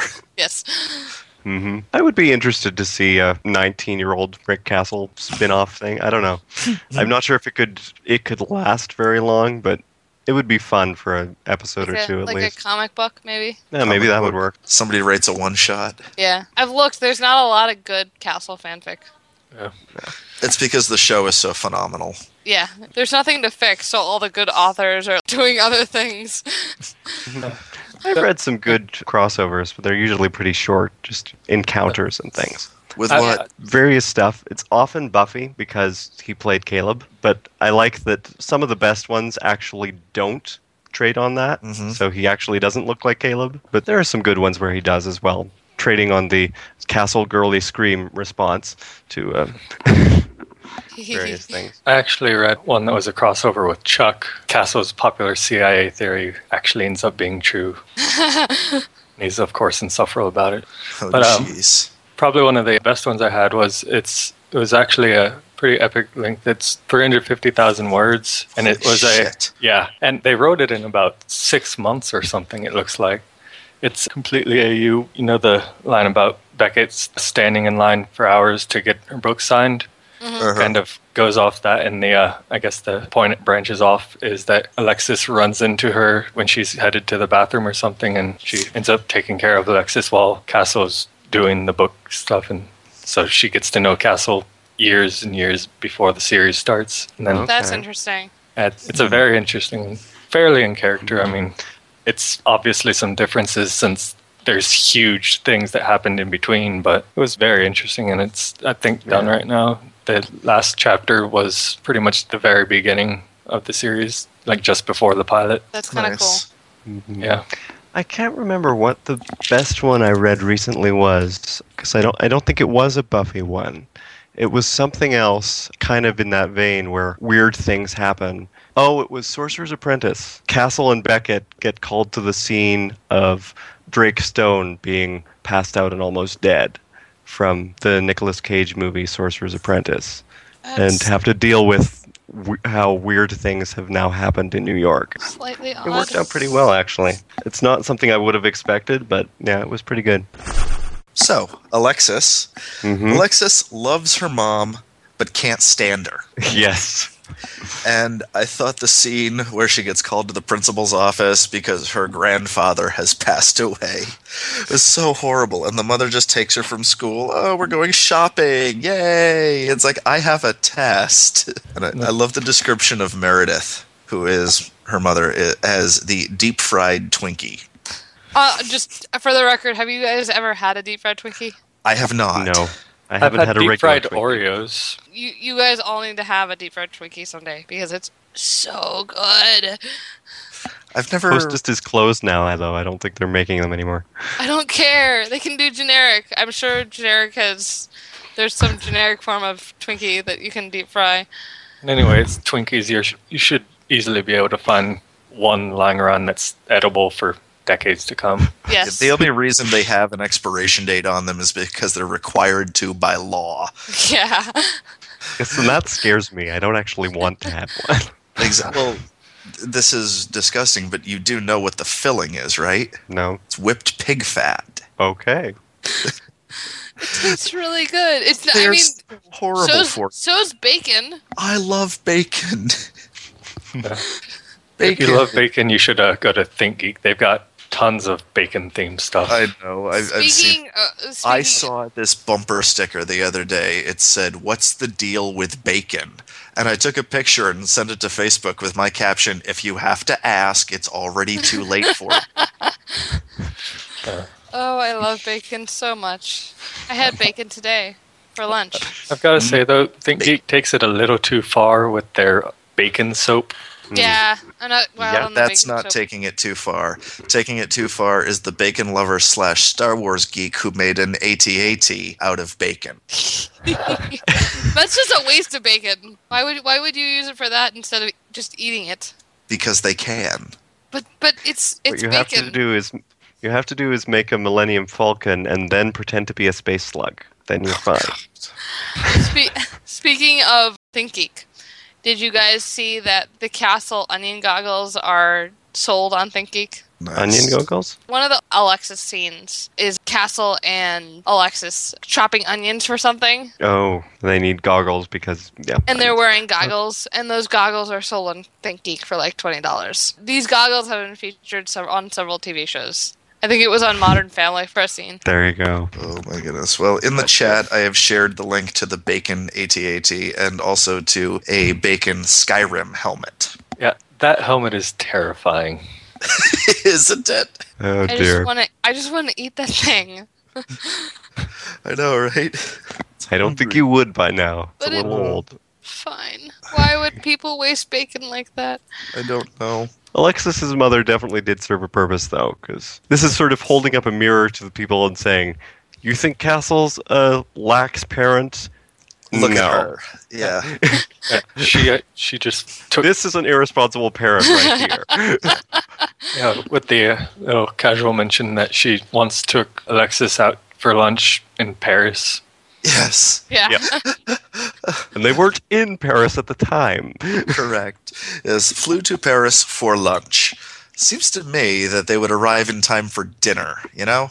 hmm But whatever. Yeah. It's still a funny story. Yeah. It just. And I like how we get the introduction to Meredith too. The episode opens and Rick and her are shagging and they are going all over the place. They are hot. And they're Furniture's falling it. off the place. Yeah, they're falling off the bed and stuff, and they're comparing this when they're done co- to the other times that they've had sex, and they're like, uh, what, "Top ten? No, Doesn't maybe top top twenty. and then they start recounting the top ten. They're like, "Oh yeah, oh oh yes, yes." Mm. So there's something there, but it doesn't. They have good physical up to that. chemistry. I- they have I good love- physical chemistry, But. I love what Castle said. Let me tell you something about crazy people. the sex is fantastic. Oh dear. I don't think that's a universal truth exactly. no, but- but I just think it's a really clever line. I'm gonna keep my mouth shut. Uh, you do wise. Mm-hmm. Mm-hmm. What do people think about Beckett's ex-boyfriend, the FBI agent? Oh, he was boring. Just as a not as a character boring, but personality wise, he was very very boring. I feel like he was very typical FBI, just kind of like all about the job and Mhm. no offense to the guys on the line, but kind of the stereotypical guy that puts the job before the girl and expects the girls to follow. Yeah. I thought it was a useful arc, though. It was kind of fun seeing, particularly seeing Beckett and how she reacts differently around this guy than she does around Castle. Um, Mhm. She's actually much more relaxed with. I can't remember his name. That's a good indicator, Um, but um, I, I've got it here somewhere. Go ahead. FBI dude. Yes, because he isn't a challenge to her, I guess, is one way to put it. She she's not worried about him. And especially it gives great contrast in the last scene of the season. He's been shot and is recovering. She's there with him, just laughing and having a great time. And Castle is the one who has to come in and kill the mood, which is Mhm. very odd for Castle. But it's one of the t- few times that he is utterly and completely serious. And that's where the series ends. You, you don't actually get to see how completely does she react. Will they manage to work together again after this, uh, etc. Because so she's forth. told him that it's over if he, he looked into her mother's case, and he, he's already looked into her mother's case, so. hmm I liked how the- it was Esposito who gave him the case file. And him telling it, if you tell her that I gave this to you, then you're dead. Yeah, Yeah. and not by him. Yeah. She'll kill you. What do you guys think about Joanna Beckett's case? I think it's very interesting. I like how Rick has the expert, whoever he is, and Dr. he- Death? Dr. Death. Mhm. Um, and I like how it's played by Robert Picardo. I love that it's Mhm. played by Robert Picardo. I love Robert Picardo. He isn't just an awesome, awesome actor. And he looks at this, figures it all out, and says, Yeah, no, the original ME on this was all wrong. This was murder, not just some random gang bullshit. And it really makes you wonder why. And then you find out at the end of the episode that there's a pattern and she was murdered by a serial killer. Mm-hmm. Yeah. And it's- so- So that gives us a hook into next season. I kind of like the series and the fact that it plays with what's a typical murder versus what's a freaky murder and what do people expect. And we've been told all season long that it was a random death. It was a gang murder. And when most of us, most of the time, you're told it's a serial killer right off the bat. And just the fact that it's hard to solve this cold case is kind of gratifying in a, in a, in a strange way. Mhm. By the way, the FBI agent's name is Will. Yeah, Ah. I don't care. I'm, I'm still calling him FBI dude. That's fine. But for those who care, I do uh, like the fact that they have the sprinkles moments. Yes, Mhm. that was tremendously cute. That's kind And- yeah. These two were together for some length of time. We're not sure what, but they know each other fairly well. And even though they're broken up now, they still know each other very well enough to get the they can work coffee the right way, to get sprinkles on the donuts. They can work together. And Mhm. it's, I mean, I, I can feel this in my own life. I was with my previous girlfriend for four years. There are things we know about each other. There are jokes that we have that no one else can understand. And we'll, we'll forever have that, even though we've both moved on. Yeah. hmm And he also gives Castle the opportunity to say, "Oh, I can see why it doesn't work. He's too much the male you." Yeah. Yin, yin Yang is harmony. Yin Yang is name for a panda. yep. I love that. that's funny. And it's interesting because he actually does look somewhat like her. Like they have the same facial structure between Beckett and Will, the FBI dude. And then, you know, Castle's not wrong. They are very similar in personality. They are. Probably what brought them together at one point, but yeah. They're very attracted to each other because they're the same sort. I like how there's the scene where they get together in the park or on the bench or whatever, and he's like, "All right, so this is the part where you ask me to abuse my position, right?" Yep. He knows her that well. Yep. Mhm. you've brought me donuts. What are you up to? exactly. And I love the meeting that gets set up as a result of that. Mhm. And it's a completely cliche meeting. And I, oh, don't tell me they're going to drive up in an SUV with tinted windows. A black A black suburban The black SUV. in a parking garage. It's like, come on, guy. and then you realize that it's a commentary on lots of other shows, and it's a commentary on the FBI because they're not very creative. Love Well- your car. It's very inconspicuous. nondescript. I I, I. I do love that the writers of Castle very blatantly use the show to commentate on how almost basic these shows have become. That it's almost like plugging values into an equation. It's like we're gonna have X character and Y character, and then we've got our, our show because it's the same show over and over again, just with different characters. Yeah. So to have them say we're gonna ignore that kind of an equation and and say we're gonna make it about the characters and not make it about the cases. hmm One of the very first things that Beckett says is, "Why bother shadowing someone? Why not just watch TV?" He says, mm, "I've watched TV. They seem obsessed with their sunglasses." Great nod to CSI Miami. Oh, A certain competing Monday night show. Yep. Uh, hello. Uh, one thing I do note that kind of gets played up, especially in season one, is they put way too much effort into profiling procedure because profiling rarely, if ever, actually pans out. It's really hard to actually accurately profile somebody to say this kind of person commits arson and this kind of person is doing this exact crime. They don't do too much in season one. I think the wheels don't really come off the wagon until like season two or three. But it is a little bit, oh, this person is who we're looking for, and then only look for that person. Really? you run into the problem or possibility of picking up someone just because they fit the profile and nothing else. Uh, Yeah, and it Goes just into it. Weird. uh, let's see, who else haven't we covered? Captain Montgomery. We haven't There's said not a lot of him. There's not enough to talk about, really. Not in Yeah. Although I do like how the captain, Castle, and the mayor are all going to the Knicks game. Yeah. That was Mhm. funny. I like I like the poker scene where all of them are around the table playing poker. Yes. Yeah. And Martha is there as well Yeah, of course. Of course, because they they're all, at Castle's place because he's got the big poker table. and of course they all want Beckett to destroy Castle. hmm Yeah. He's like, And I'll he challenge gives you it- to poker with your boss, your boss's boss, and his boss. Oh, the that guy was that sent your poker warrants. game. It's uh your boss, your boss's boss, and the guy that sends your warrants. I did Yeah, like at it, one right. point that they go to get a search warrant and Castle knows the judge. Yeah, and they're Plays talking about the him. golf course. Yeah. yeah. Dan Castellaneta, or however you pronounce his name, I can never get that right. But And they continue. Very And when fun.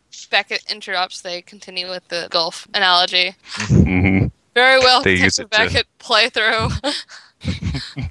that's fun. They have a lot of fun guest stars on this. they really do. One of the things that I didn't know that was mentioned in the commentaries, the first victim's wife in the last episode, the plastic surgeon's wife, was one of the girls that Nathan Fillion apparently killed as Caleb on Buffy the Vampire Slayer. And he doesn't explain that, of course. He just says, "Oh yes, um, that girl, I stabbed her," and they're like, uh, "On purpose?" no, Buffy the Vampire Slayer. Oh, okay, sure. Yeah. One thing that doesn't really get a whole lot of screen time in season one, but is definitely present there, is the consistency of the show. I mean, we've we've covered apples. There's the fact that Castle touches things, which is just kind of fun that they keep consistently like you know oh he touches things as kind of an explanation of why he's exploring rooms and things in rooms He's a klepto.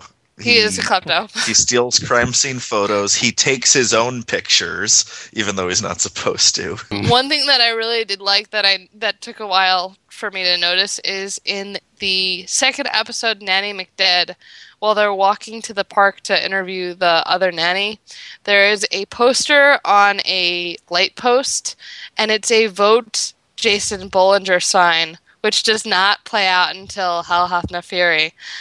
And I got very excited because the it, it's little touches like that that really make the show kind of come to life It's very cohesive. and then there are more there are many they really get into it in season two and three as far as i've seen to kind of keeping there's a haley blue t-shirt in one of the episodes that comes before that episode and several other things that are going on so it's kind of interesting. Apparently, they're very good at selling it being in New York. I can't say I can tell at all, but the people who are talking about it say it does really look like it's New York, even though most of the time it isn't. it's not new york No, they're in LA. wow Yeah. They did the pilot in New York, but most of the rest of it's in LA. Oh, the actual shooting, you mean? Yeah. Okay, because I thought the show was set in New York. Yes, it's, Yeah, I it's thought the set show was- in New York. Yes, but Yeah. not shot in New York. yeah i thought the show was filmed in new york it definitely Yeah, looks too. like new york but i mean i think la and portland both have become kind of you can shoot any like it looks like any anything at this point Yeah, well, at least it's not up in Vancouver. Yeah. Aw, gee. Damn those Although- Canadians. Oh, wait, we can't say that on this podcast. That, that reminds me of something I didn't realize for a while that both Nathan Fillion and Stana Katic, who plays Beckett, they're both Canadian. I didn't realize that for the longest time. Groovy. awesome. I like Stana's name. That's very original.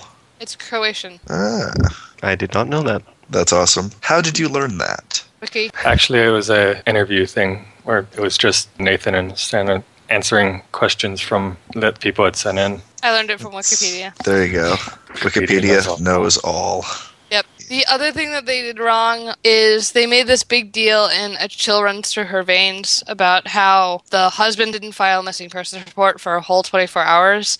You can't officially file a missing persons report for the first 48 hours because Mhm. they might be off doing something else and you can't say they're missing when they're at Yeah. Chelsea Pier or whatever. I actually Um, thought it was three days. it depends on where you are, but usually yeah. it's 48 to I don't know how many three uh, hours, 72. 72 hours. So it's like 48 to 72 hours you can file a report, but you have to wait a while. So this Yeah, whole you- like if- if you did- go know, on that first day or after the one day, they'll tell you to come back in another day.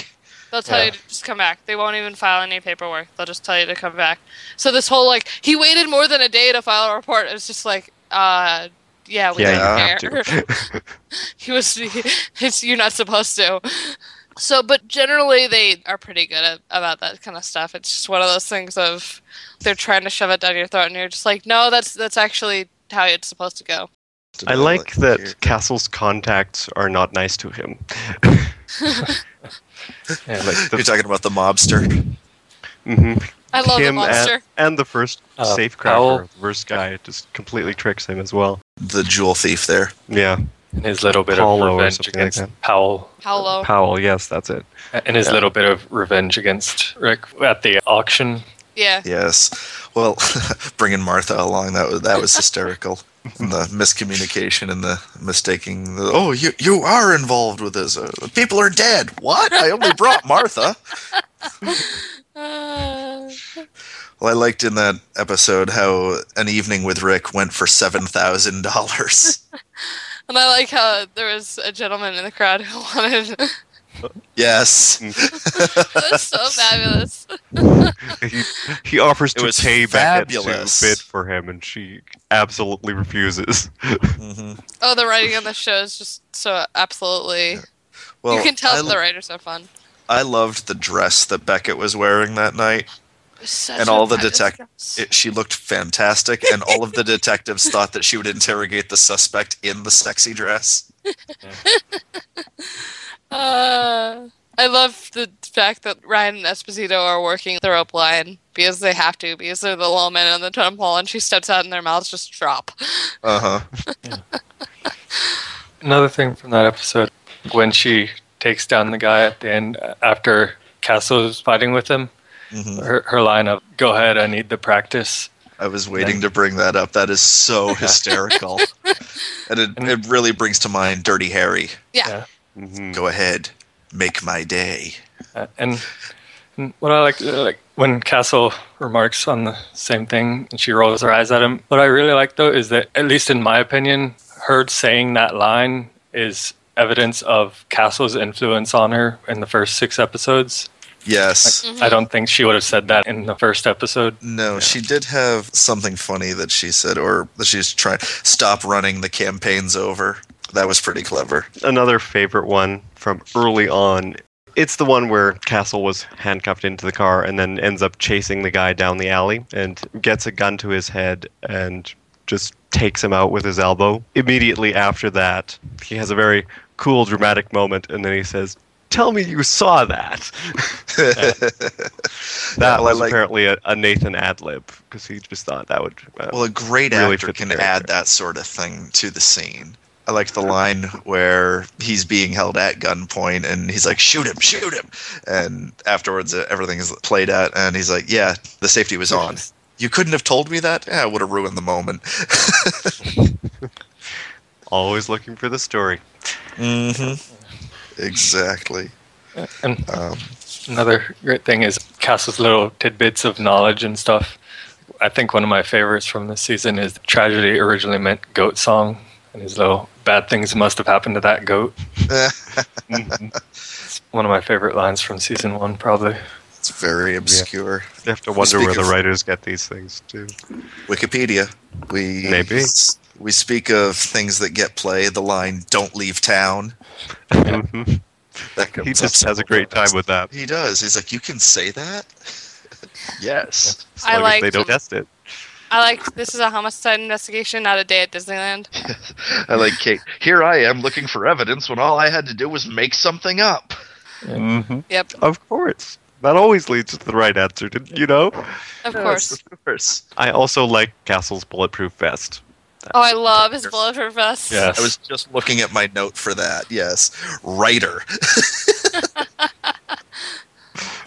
uh, I want to know: Did he buy his own vest, or did he get one issued to him somehow? I don't think I'm pretty his- sure he bought it. He bought his own. It was established. He said he ordered it online. Oh, okay, okay. That's just awesome because he's smart enough to know that he might need one of these. Mhm. Yeah, it's pretty smart Because for he him to keeps have one. going in rooms he's not supposed to go in. Exactly. And he, when he stays behind, the guy with the gun shows up. So he's just a magnet for trouble. Yep. Yep. But I, I will jump off of the bulletproof vest point. You ever notice how none of the named characters ever seems to wear a helmet when they go in on these things? No, but that's Mm. very typical of any TV crime logic. procedural. I know, but you see all the backup is all wearing helmets and full gear, and they just have the one vest on. It's like, yeah, because that's how you end up not dead. exactly.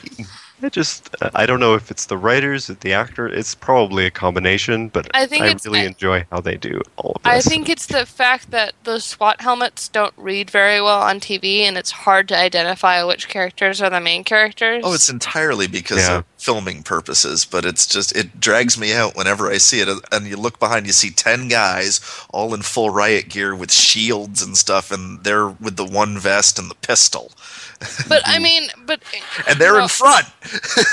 as a counter to that, it has to be semi-readable because I've got to, you know, we've, we've got to bring out the sci-fi at some point in this episode. I mean, in Stargate, they use their tactical gear from time to time, and you can still tell who's who.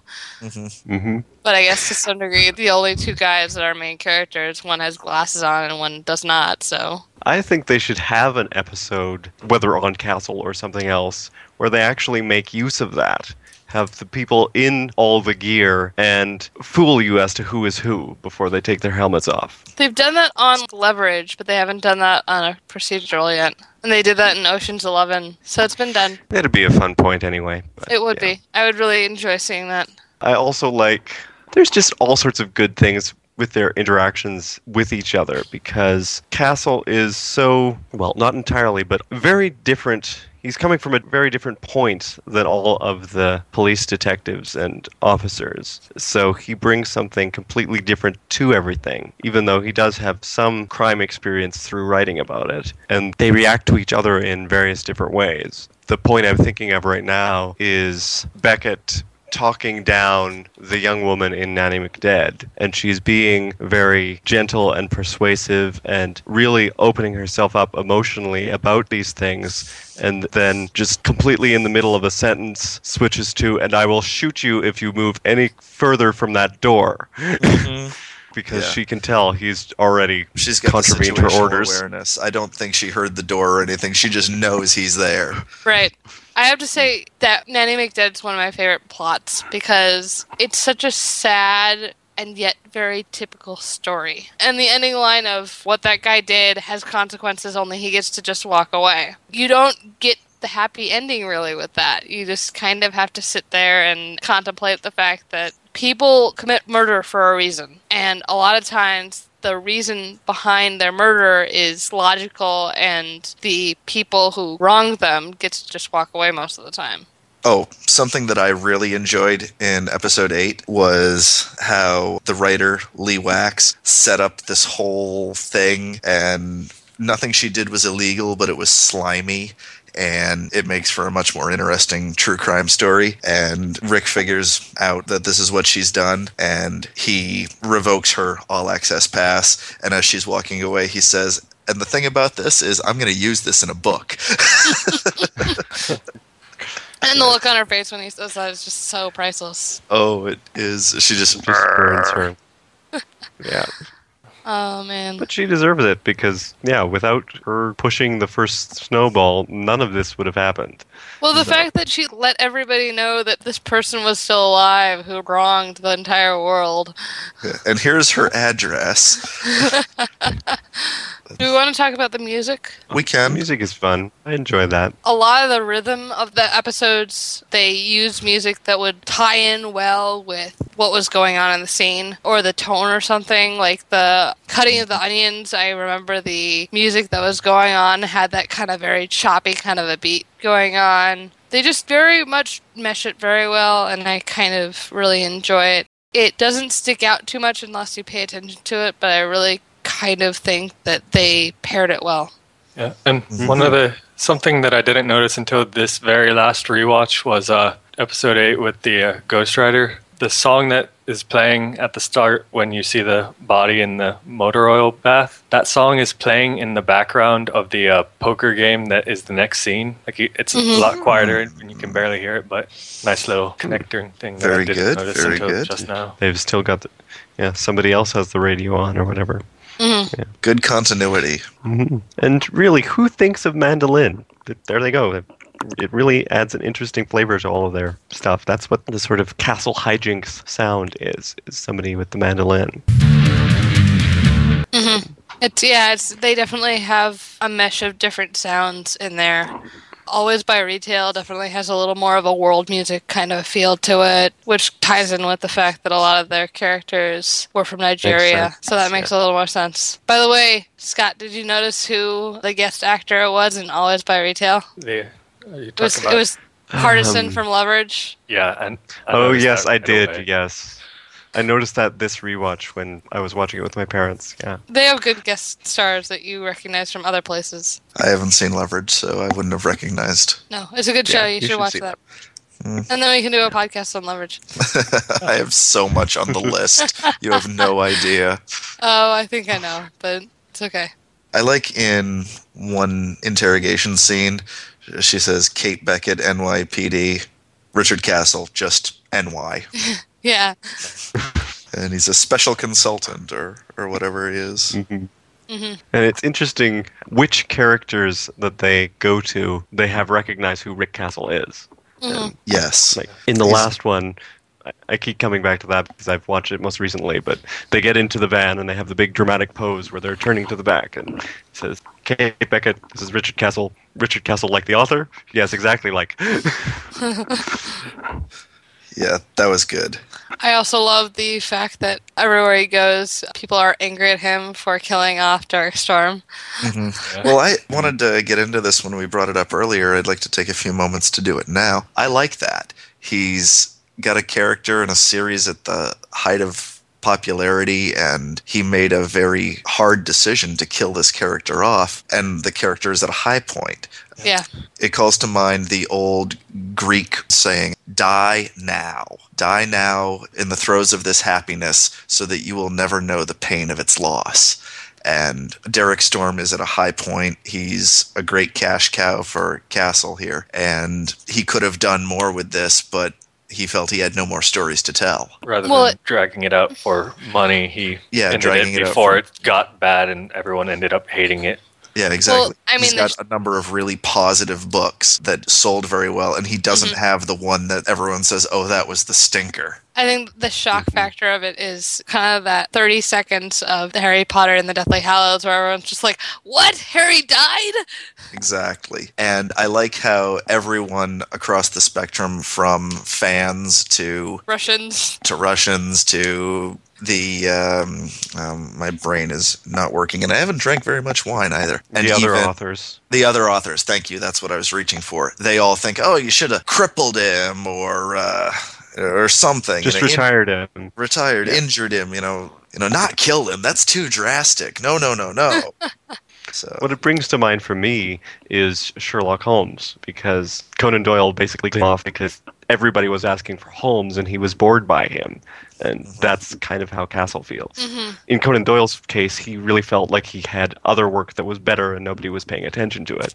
But still, Castle is just feeling like he's got this formula and he's been going with this formula and it's just the same thing and nothing ever, nothing's, it's not fun anymore. Mm-hmm. right, and I think Castle is the guy who's all about fun. Oh, yeah. If he's not having fun, he doesn't want to do it. He owns laser tag. Let's let's establish this Castle's the guy who likes to have fun. He's a nine-year-old on a sugar rush. He not only has laser tag, but they they make up a story for while they're playing. Yes. Yes, and that was great. That's keeping the creative Evil juices Emperor flowing. Voltar or whatever. Death to Yeah. Voltar, death to the Voltarians. It kind of what makes you wonder what Alexis is going to be when she grows up. You kind of want to see where she goes as well. I definitely like where they've gone with Alexis. I definitely am looking forward to now what she's gonna be. Yeah, um, Agreed. I kind of want to make them have her go to like a New York college just so we She can still be around in the show. just so we can continue to have her just because it's just such a fabulous. They could And I- have phone conversations from some other place or wherever. Yeah, but, but it wouldn't so- be it's not the nearly as good. I like the direct physical interaction, whether it's the fencing or the laser tag or the bouncing up and hugging because she's so excited that she got asked to the junior prom there. Yeah. hmm And it just wouldn't be the same if it was a phone conversation. Even the very first episode, they were very good about establishing a physical relationship between these characters. They know each other, they trust each other. There's a point where he basically pushes her halfway down the hall because uh, he doesn't actually pick her up, but it's almost to that point. And And he's dragging her in her socks, and she's just have, kind of having fun because it's really fun to be dragged by your socks, basically. Be sliding down the hallway. And the A la risky, risky business. and like the uh, little conversation right there, you can surf all the internet you want. Just stay away from the fan sites. It's a very established father daughter dynamic, and I think that was probably very important for them to establish just because Martha moving in has been very recent, and it's really been Alexis and her dad for most of her life. And they're kind of like this team that can't be torn apart. Oh, one of the things we didn't mention about Martha, is I love how she basically takes over the space whenever he leaves. Yeah. Yes. She I like the apartment invite- party. Yeah, she invites a guy in to sing Broadway songs. They have a party in the apartment. No, no, it's fine. Go off, have fun. So, who wants a drink? Um, I like Uh, how she takes over his one? office for the yeah, therapist. she's a bit. life coach. Yes. life coach. Oh, Marthaisms. That's a woman who should not be giving anyone advice on living their life. Okay. Speaking of Oh, boy. other silly things, I like Rick's screensaver.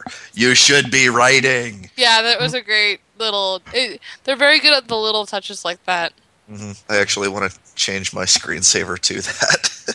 Yeah, I do too. 'Cause I really should, should be writing more. I should Um, I wrote I li- 2,000 words in the past couple days. I'm happy. Yay! I've been sick, so I've been giving myself a pass, which is probably not a good idea, but whatever. Mhm. I like the little touches. Like all of Castle's books are in his office, but there's also like a couple of Firefly things in his office, and hmm Didn't we say on the Firefly cast that he's got the uh, the gun. Yeah. The The catalyzer. the catalyzer, The catalyzer. is sitting on the shelf, Yeah. Yep. which is just awesome. That was apparently um, Nathan Fillion's souvenir from Firefly, and so he just kind of put it on there. I would have asked for the ship.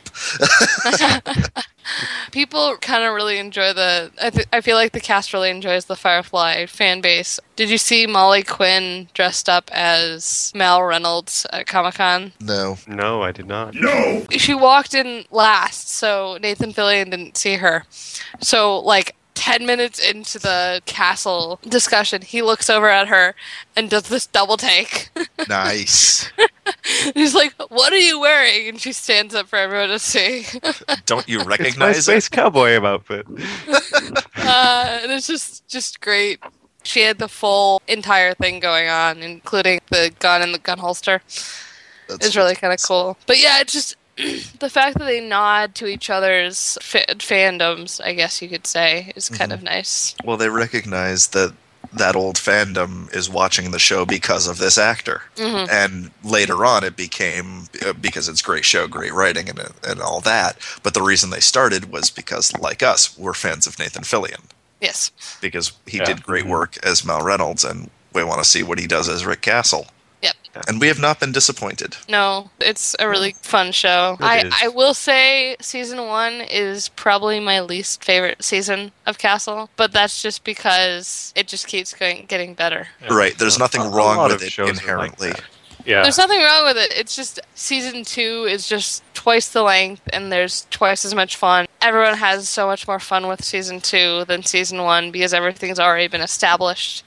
And then season three, it just everything gets a step further. And Right. Keeps Yeah. going, builds upon itself. yep, And I think you're going to definitely enjoy season four because I believe at the moment my favorite two episodes are probably the last two ones that aired. They Nice. were a lot of fun. God, I've I haven't seen- even watched any of season three yet, so I've seen half of season four. I stopped right around the time that I had finals to to get done. that's reasonable. And yeah, you know, school important, especially mm-hmm. graduating.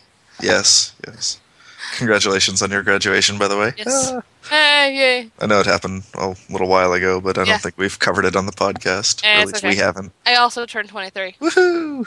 Mhm. which I know is very young on this podcast. I'm younger, so.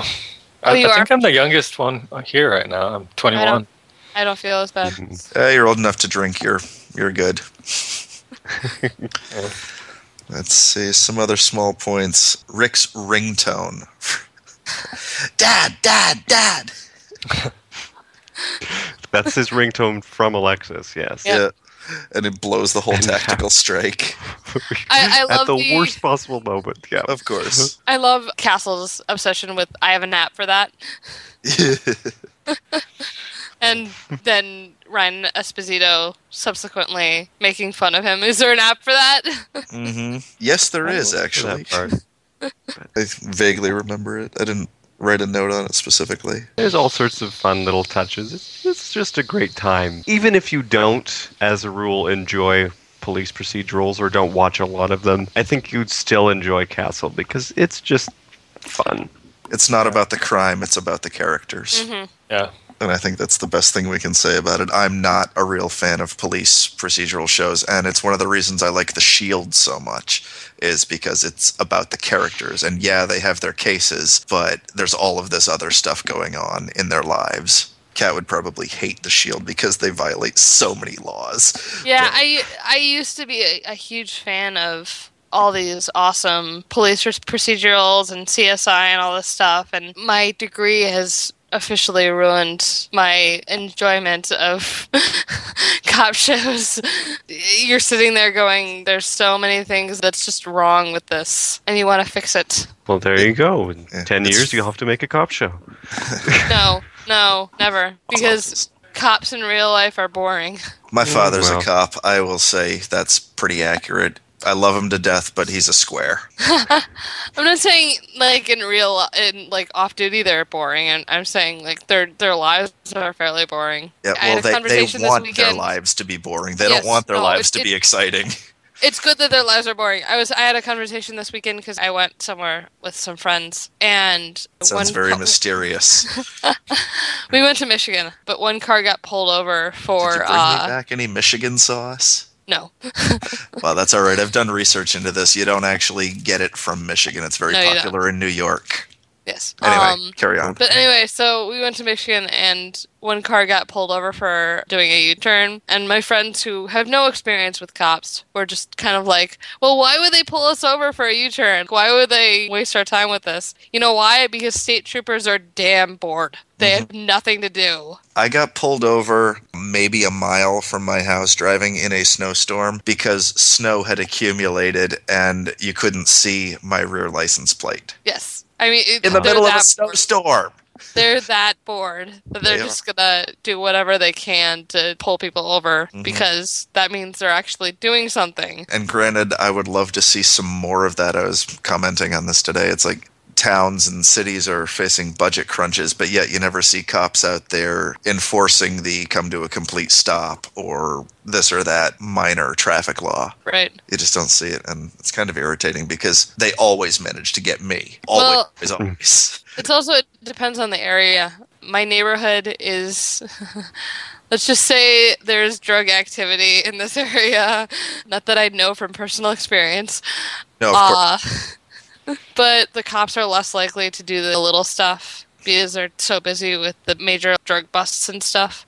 hmm They don't care as much about that stuff. But in the, then in the suburbs, the cops are much more likely to pull you over for the little things because they're bored and they have nothing to do. And so that is slightly accurate thing from various cop shows where they pull in some witness or other and say, "We don't care about immigration. We're investigating a homicide." Oh, that's completely what happens. Is we're not ICE. We're not gonna deport you. We don't really care because Not, not that ICE would deport him anyway, but that's not another ICE. topic. Um, something else. But no, no, um, you're right. Immigration and custom enforcement. yeah, that's what I thought. This whole like we're not gonna really bust you because a that's way too much paperwork for us to to deal with, and also we really don't want to make you pissed off because we want you to cooperate on this thing that we're trying to solve a murder because murder is slightly more important than whether you're violating your visa. Unless you are an illegal immigrant and committed murder or homicide or manslaughter or whatever. Well, that's that's slightly different. Mm. then you, Yeah, so- you sorry, the there's a case going on here in Massachusetts. This, um, anyway, I, I don't want to start talking about that, but yeah, But the point is, in the Always Buy Retail episode where they kind of deal with this, Right. is they you know bust in like, oh, immigration, immigration. We're not immigration. is that you know you have these six guys who have clearly done pretty much nothing apart from violate their visas, and it's just kind of like, well, we don't really care about your visas. Mhm. we just Well, want you to We'll get the information from you, and then later on, we'll call the people who do care about your visas, of course. yes, or you know, But they're not going to bring them in on those charges. That's No. not, that's not their job. really isn't. I was thinking something while I said that. Oh, I do love the fact that Beckett does paperwork. Yes. Because like two thirds of a cop's job is paperwork. hmm And here's a way to get out of a ticket. If you get pulled over for something minor, if you are weird enough, the cop will let you go just because he doesn't want to do the paperwork. Also, well, uh, this doesn't work for guys as much, but if you cry, cop will sometimes let, Mm. let you off. Yeah, that's completely unfair. But like, if you get command pulled anyway. over and you pull on the head to a chicken suit, Um, now I have to ask: Do you have a chicken suit head in your car just I- for the occasion? I do not have a chicken head in the car. However, I do own a chicken suit. it was a Halloween costume about five years ago. I still have it. It's in pretty good Oh. shape. It's a great costume, and I've used it several times before. I wore it like two Halloweens in a row, but I went to different places. And the next year, I wore a statue costume, and then the next year, I was a statue of a chicken. there you go. So You- so, listeners out there in listener land, you know what you should do? Put on Poufwa and just crank it up. Special edition four. I Uh, crashed into a gas station the other day. Uh, All you need is Jen talking about Yellowstone and bears and nuns. and the the next thing you know, the cops listening in, not writing a ticket, completely forgotten why I pulled you over. Or the fun thing would be, oh yeah, you're listening to Poufwa, aren't you? Oh my god, I would flip if a cop said that to me. I would probably cry. I would call some of you immediately and be like, "You'll never guess what happened." Uh, I would probably call Ryan and be like, "Okay, you have to talk to this cop."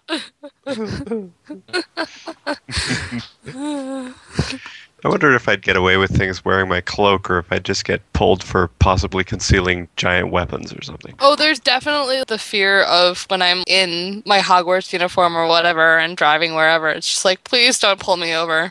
That just leads to awkward questions. Let me just state right now that Poufwa supports obeying all traffic laws. yes. One, you don't need the surcharge on your insurance.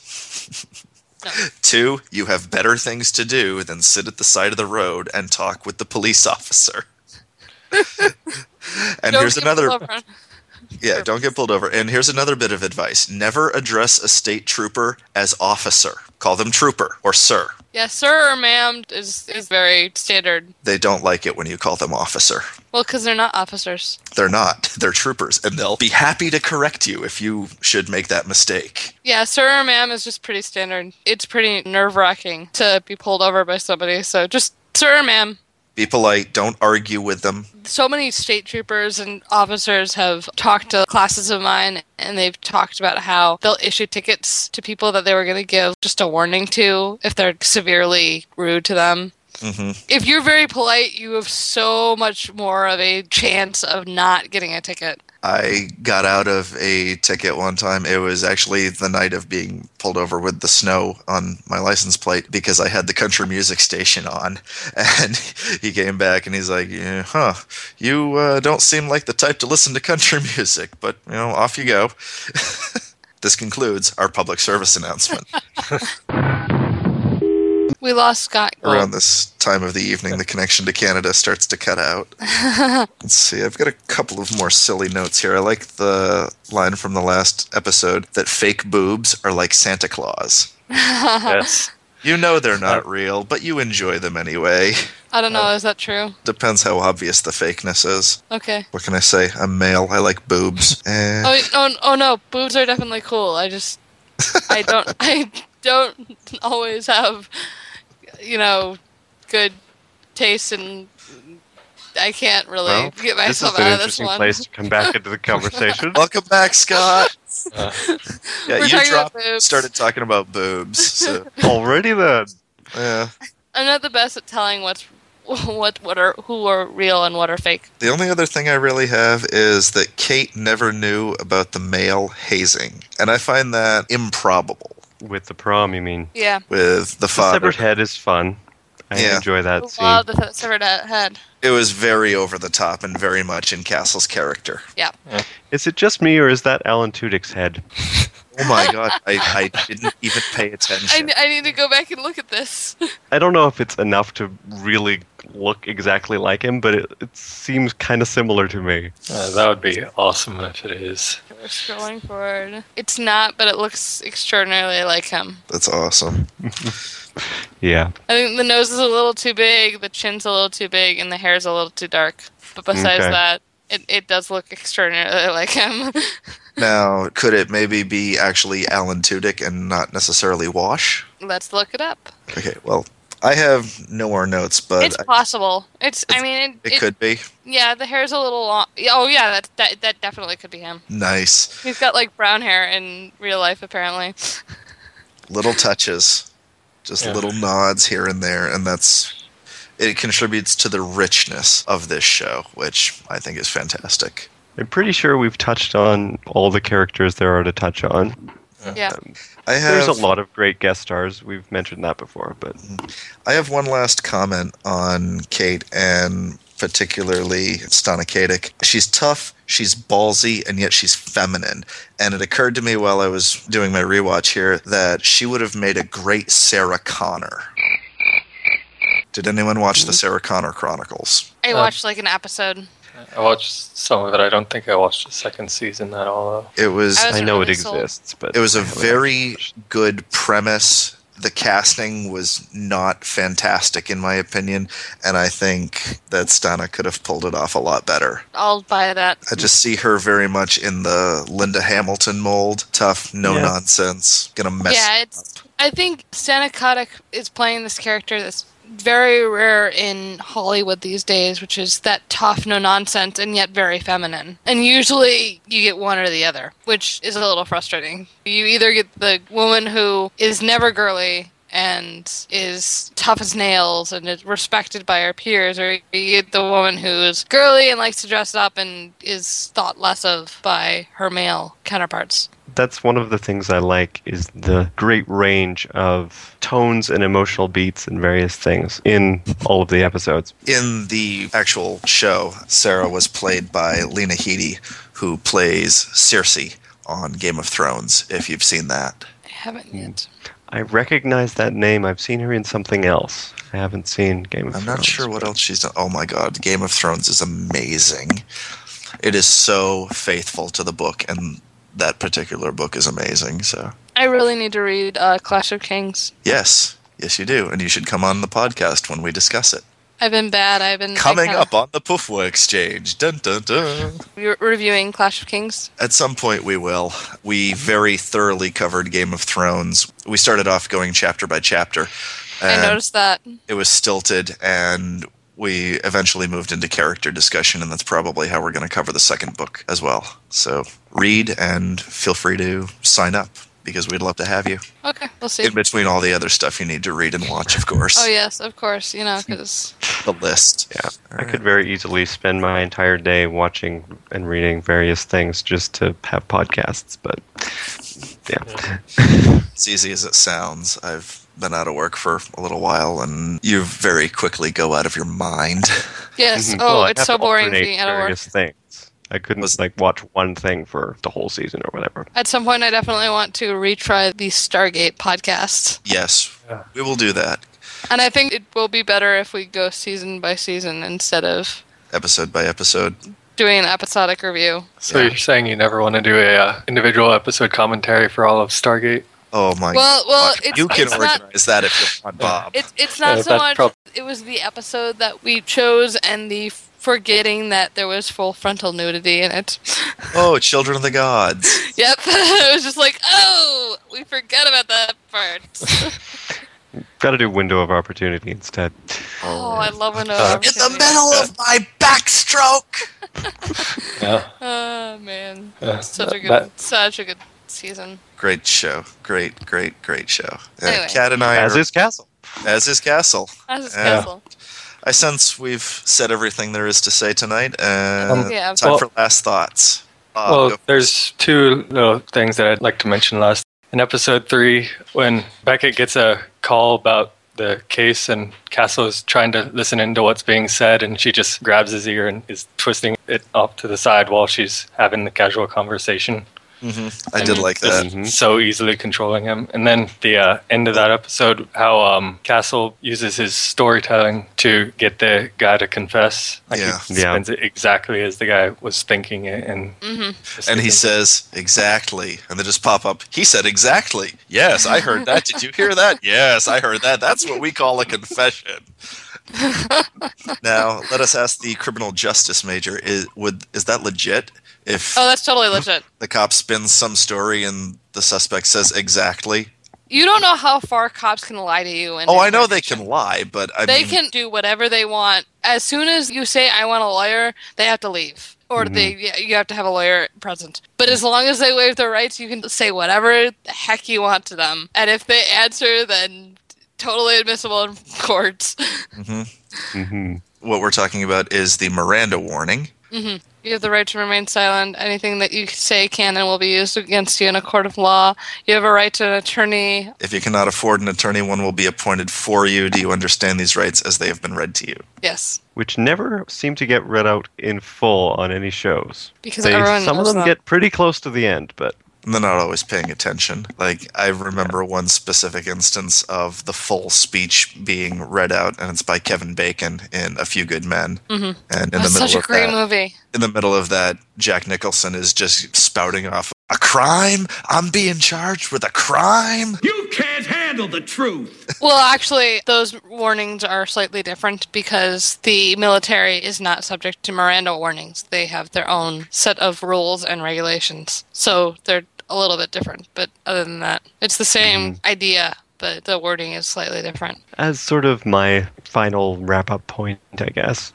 Beyond that, I really like the show. I've enjoyed watching the season. I'm really glad that somebody got it for me for Christmas and all of those various things. I love that they managed to tie up this whole arc where, in the end of the first and into the second episode, she absolutely does not want Castle there. He's an irritant. He's completely annoying. He messes stuff up. And in the last episode, she admits to Montgomery, you know, I don't think I could have solved this one without Castle. And then they have another scene where he messes it up.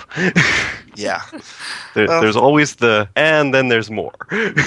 As far as police procedurals go, this definitely, within the first couple episodes, I was hooked because it's definitely a lot more true to real life than most police procedurals. They don't break any major laws, to my knowledge. I think there are a couple little moments where I kind of had to say, well, that's a little bit illegal. But in general, they have some pretty good consultants, it seems like. I like that they make it about the characters. I like that they kind of establish that crime takes time and that they use Castle's interaction with his family in between solving the crime to make time pass Mhm. without taking too much time in the show. I think the writing is fantastic and that everyone occasionally solve crimes in a car. yeah, and it's more about figuring things out the old school way that cop asking a thousand questions to a thousand different people solves the crimes more often than the forensics does. I think the acting is superb. I think they've got great chemistry between all the characters, and I really can't wait to review season two because just gets so much better. Agreed. What I really like about the show is the smart writing, the deep characters, and just the nods all over the place. And whether it's paying tribute to series that an actor has been in before, or whether it's poking fun at other crime shows, I think the show just is absolutely fantastic. And I'm so glad to have discovered it. Yeah. Bob? Well, I guess all my points have already been said pretty much. Favorite parts, pretty much the interactions between the characters and just the amazing writing. It's better than the vast majority of shows out there. Agreed. Yeah. All right. Well, thank you guys for mm-hmm. joining tonight. Thank you to our listeners in listener land for tuning in and hearing us babble. How long have we been on the call? Two and a half hours. Wow, this is nothing compared to our last recording. and To be fair, we were A, drunk, and B, there was a lot more to talk about. I haven't even reached the end of the shoulder of my bottle of wine yet. yeah. I, this is not even a full glass yet.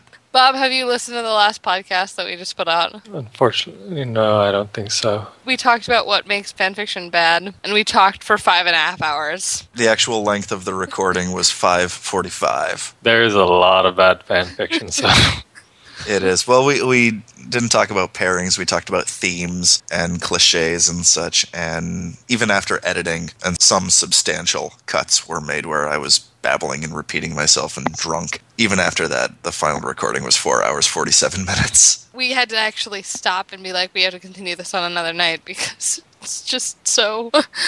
Because we We- were it too was drunk like- to continue. well, it was it was also it was two a.m. where you guys were, and it was one a.m. where I was, and it was just kind of like we're just like we're done. We need to go to mm. bed. Yeah. There will be another discussion of bad fic, and there will be a discussion of good fic and plot bunnies and things that we would love to see people write. Because a lot of the problems with cliches and bad fic is that you read it and you say, I've read this fic three times before by different authors. And it's just, oh, we lost um, Scott again. yeah.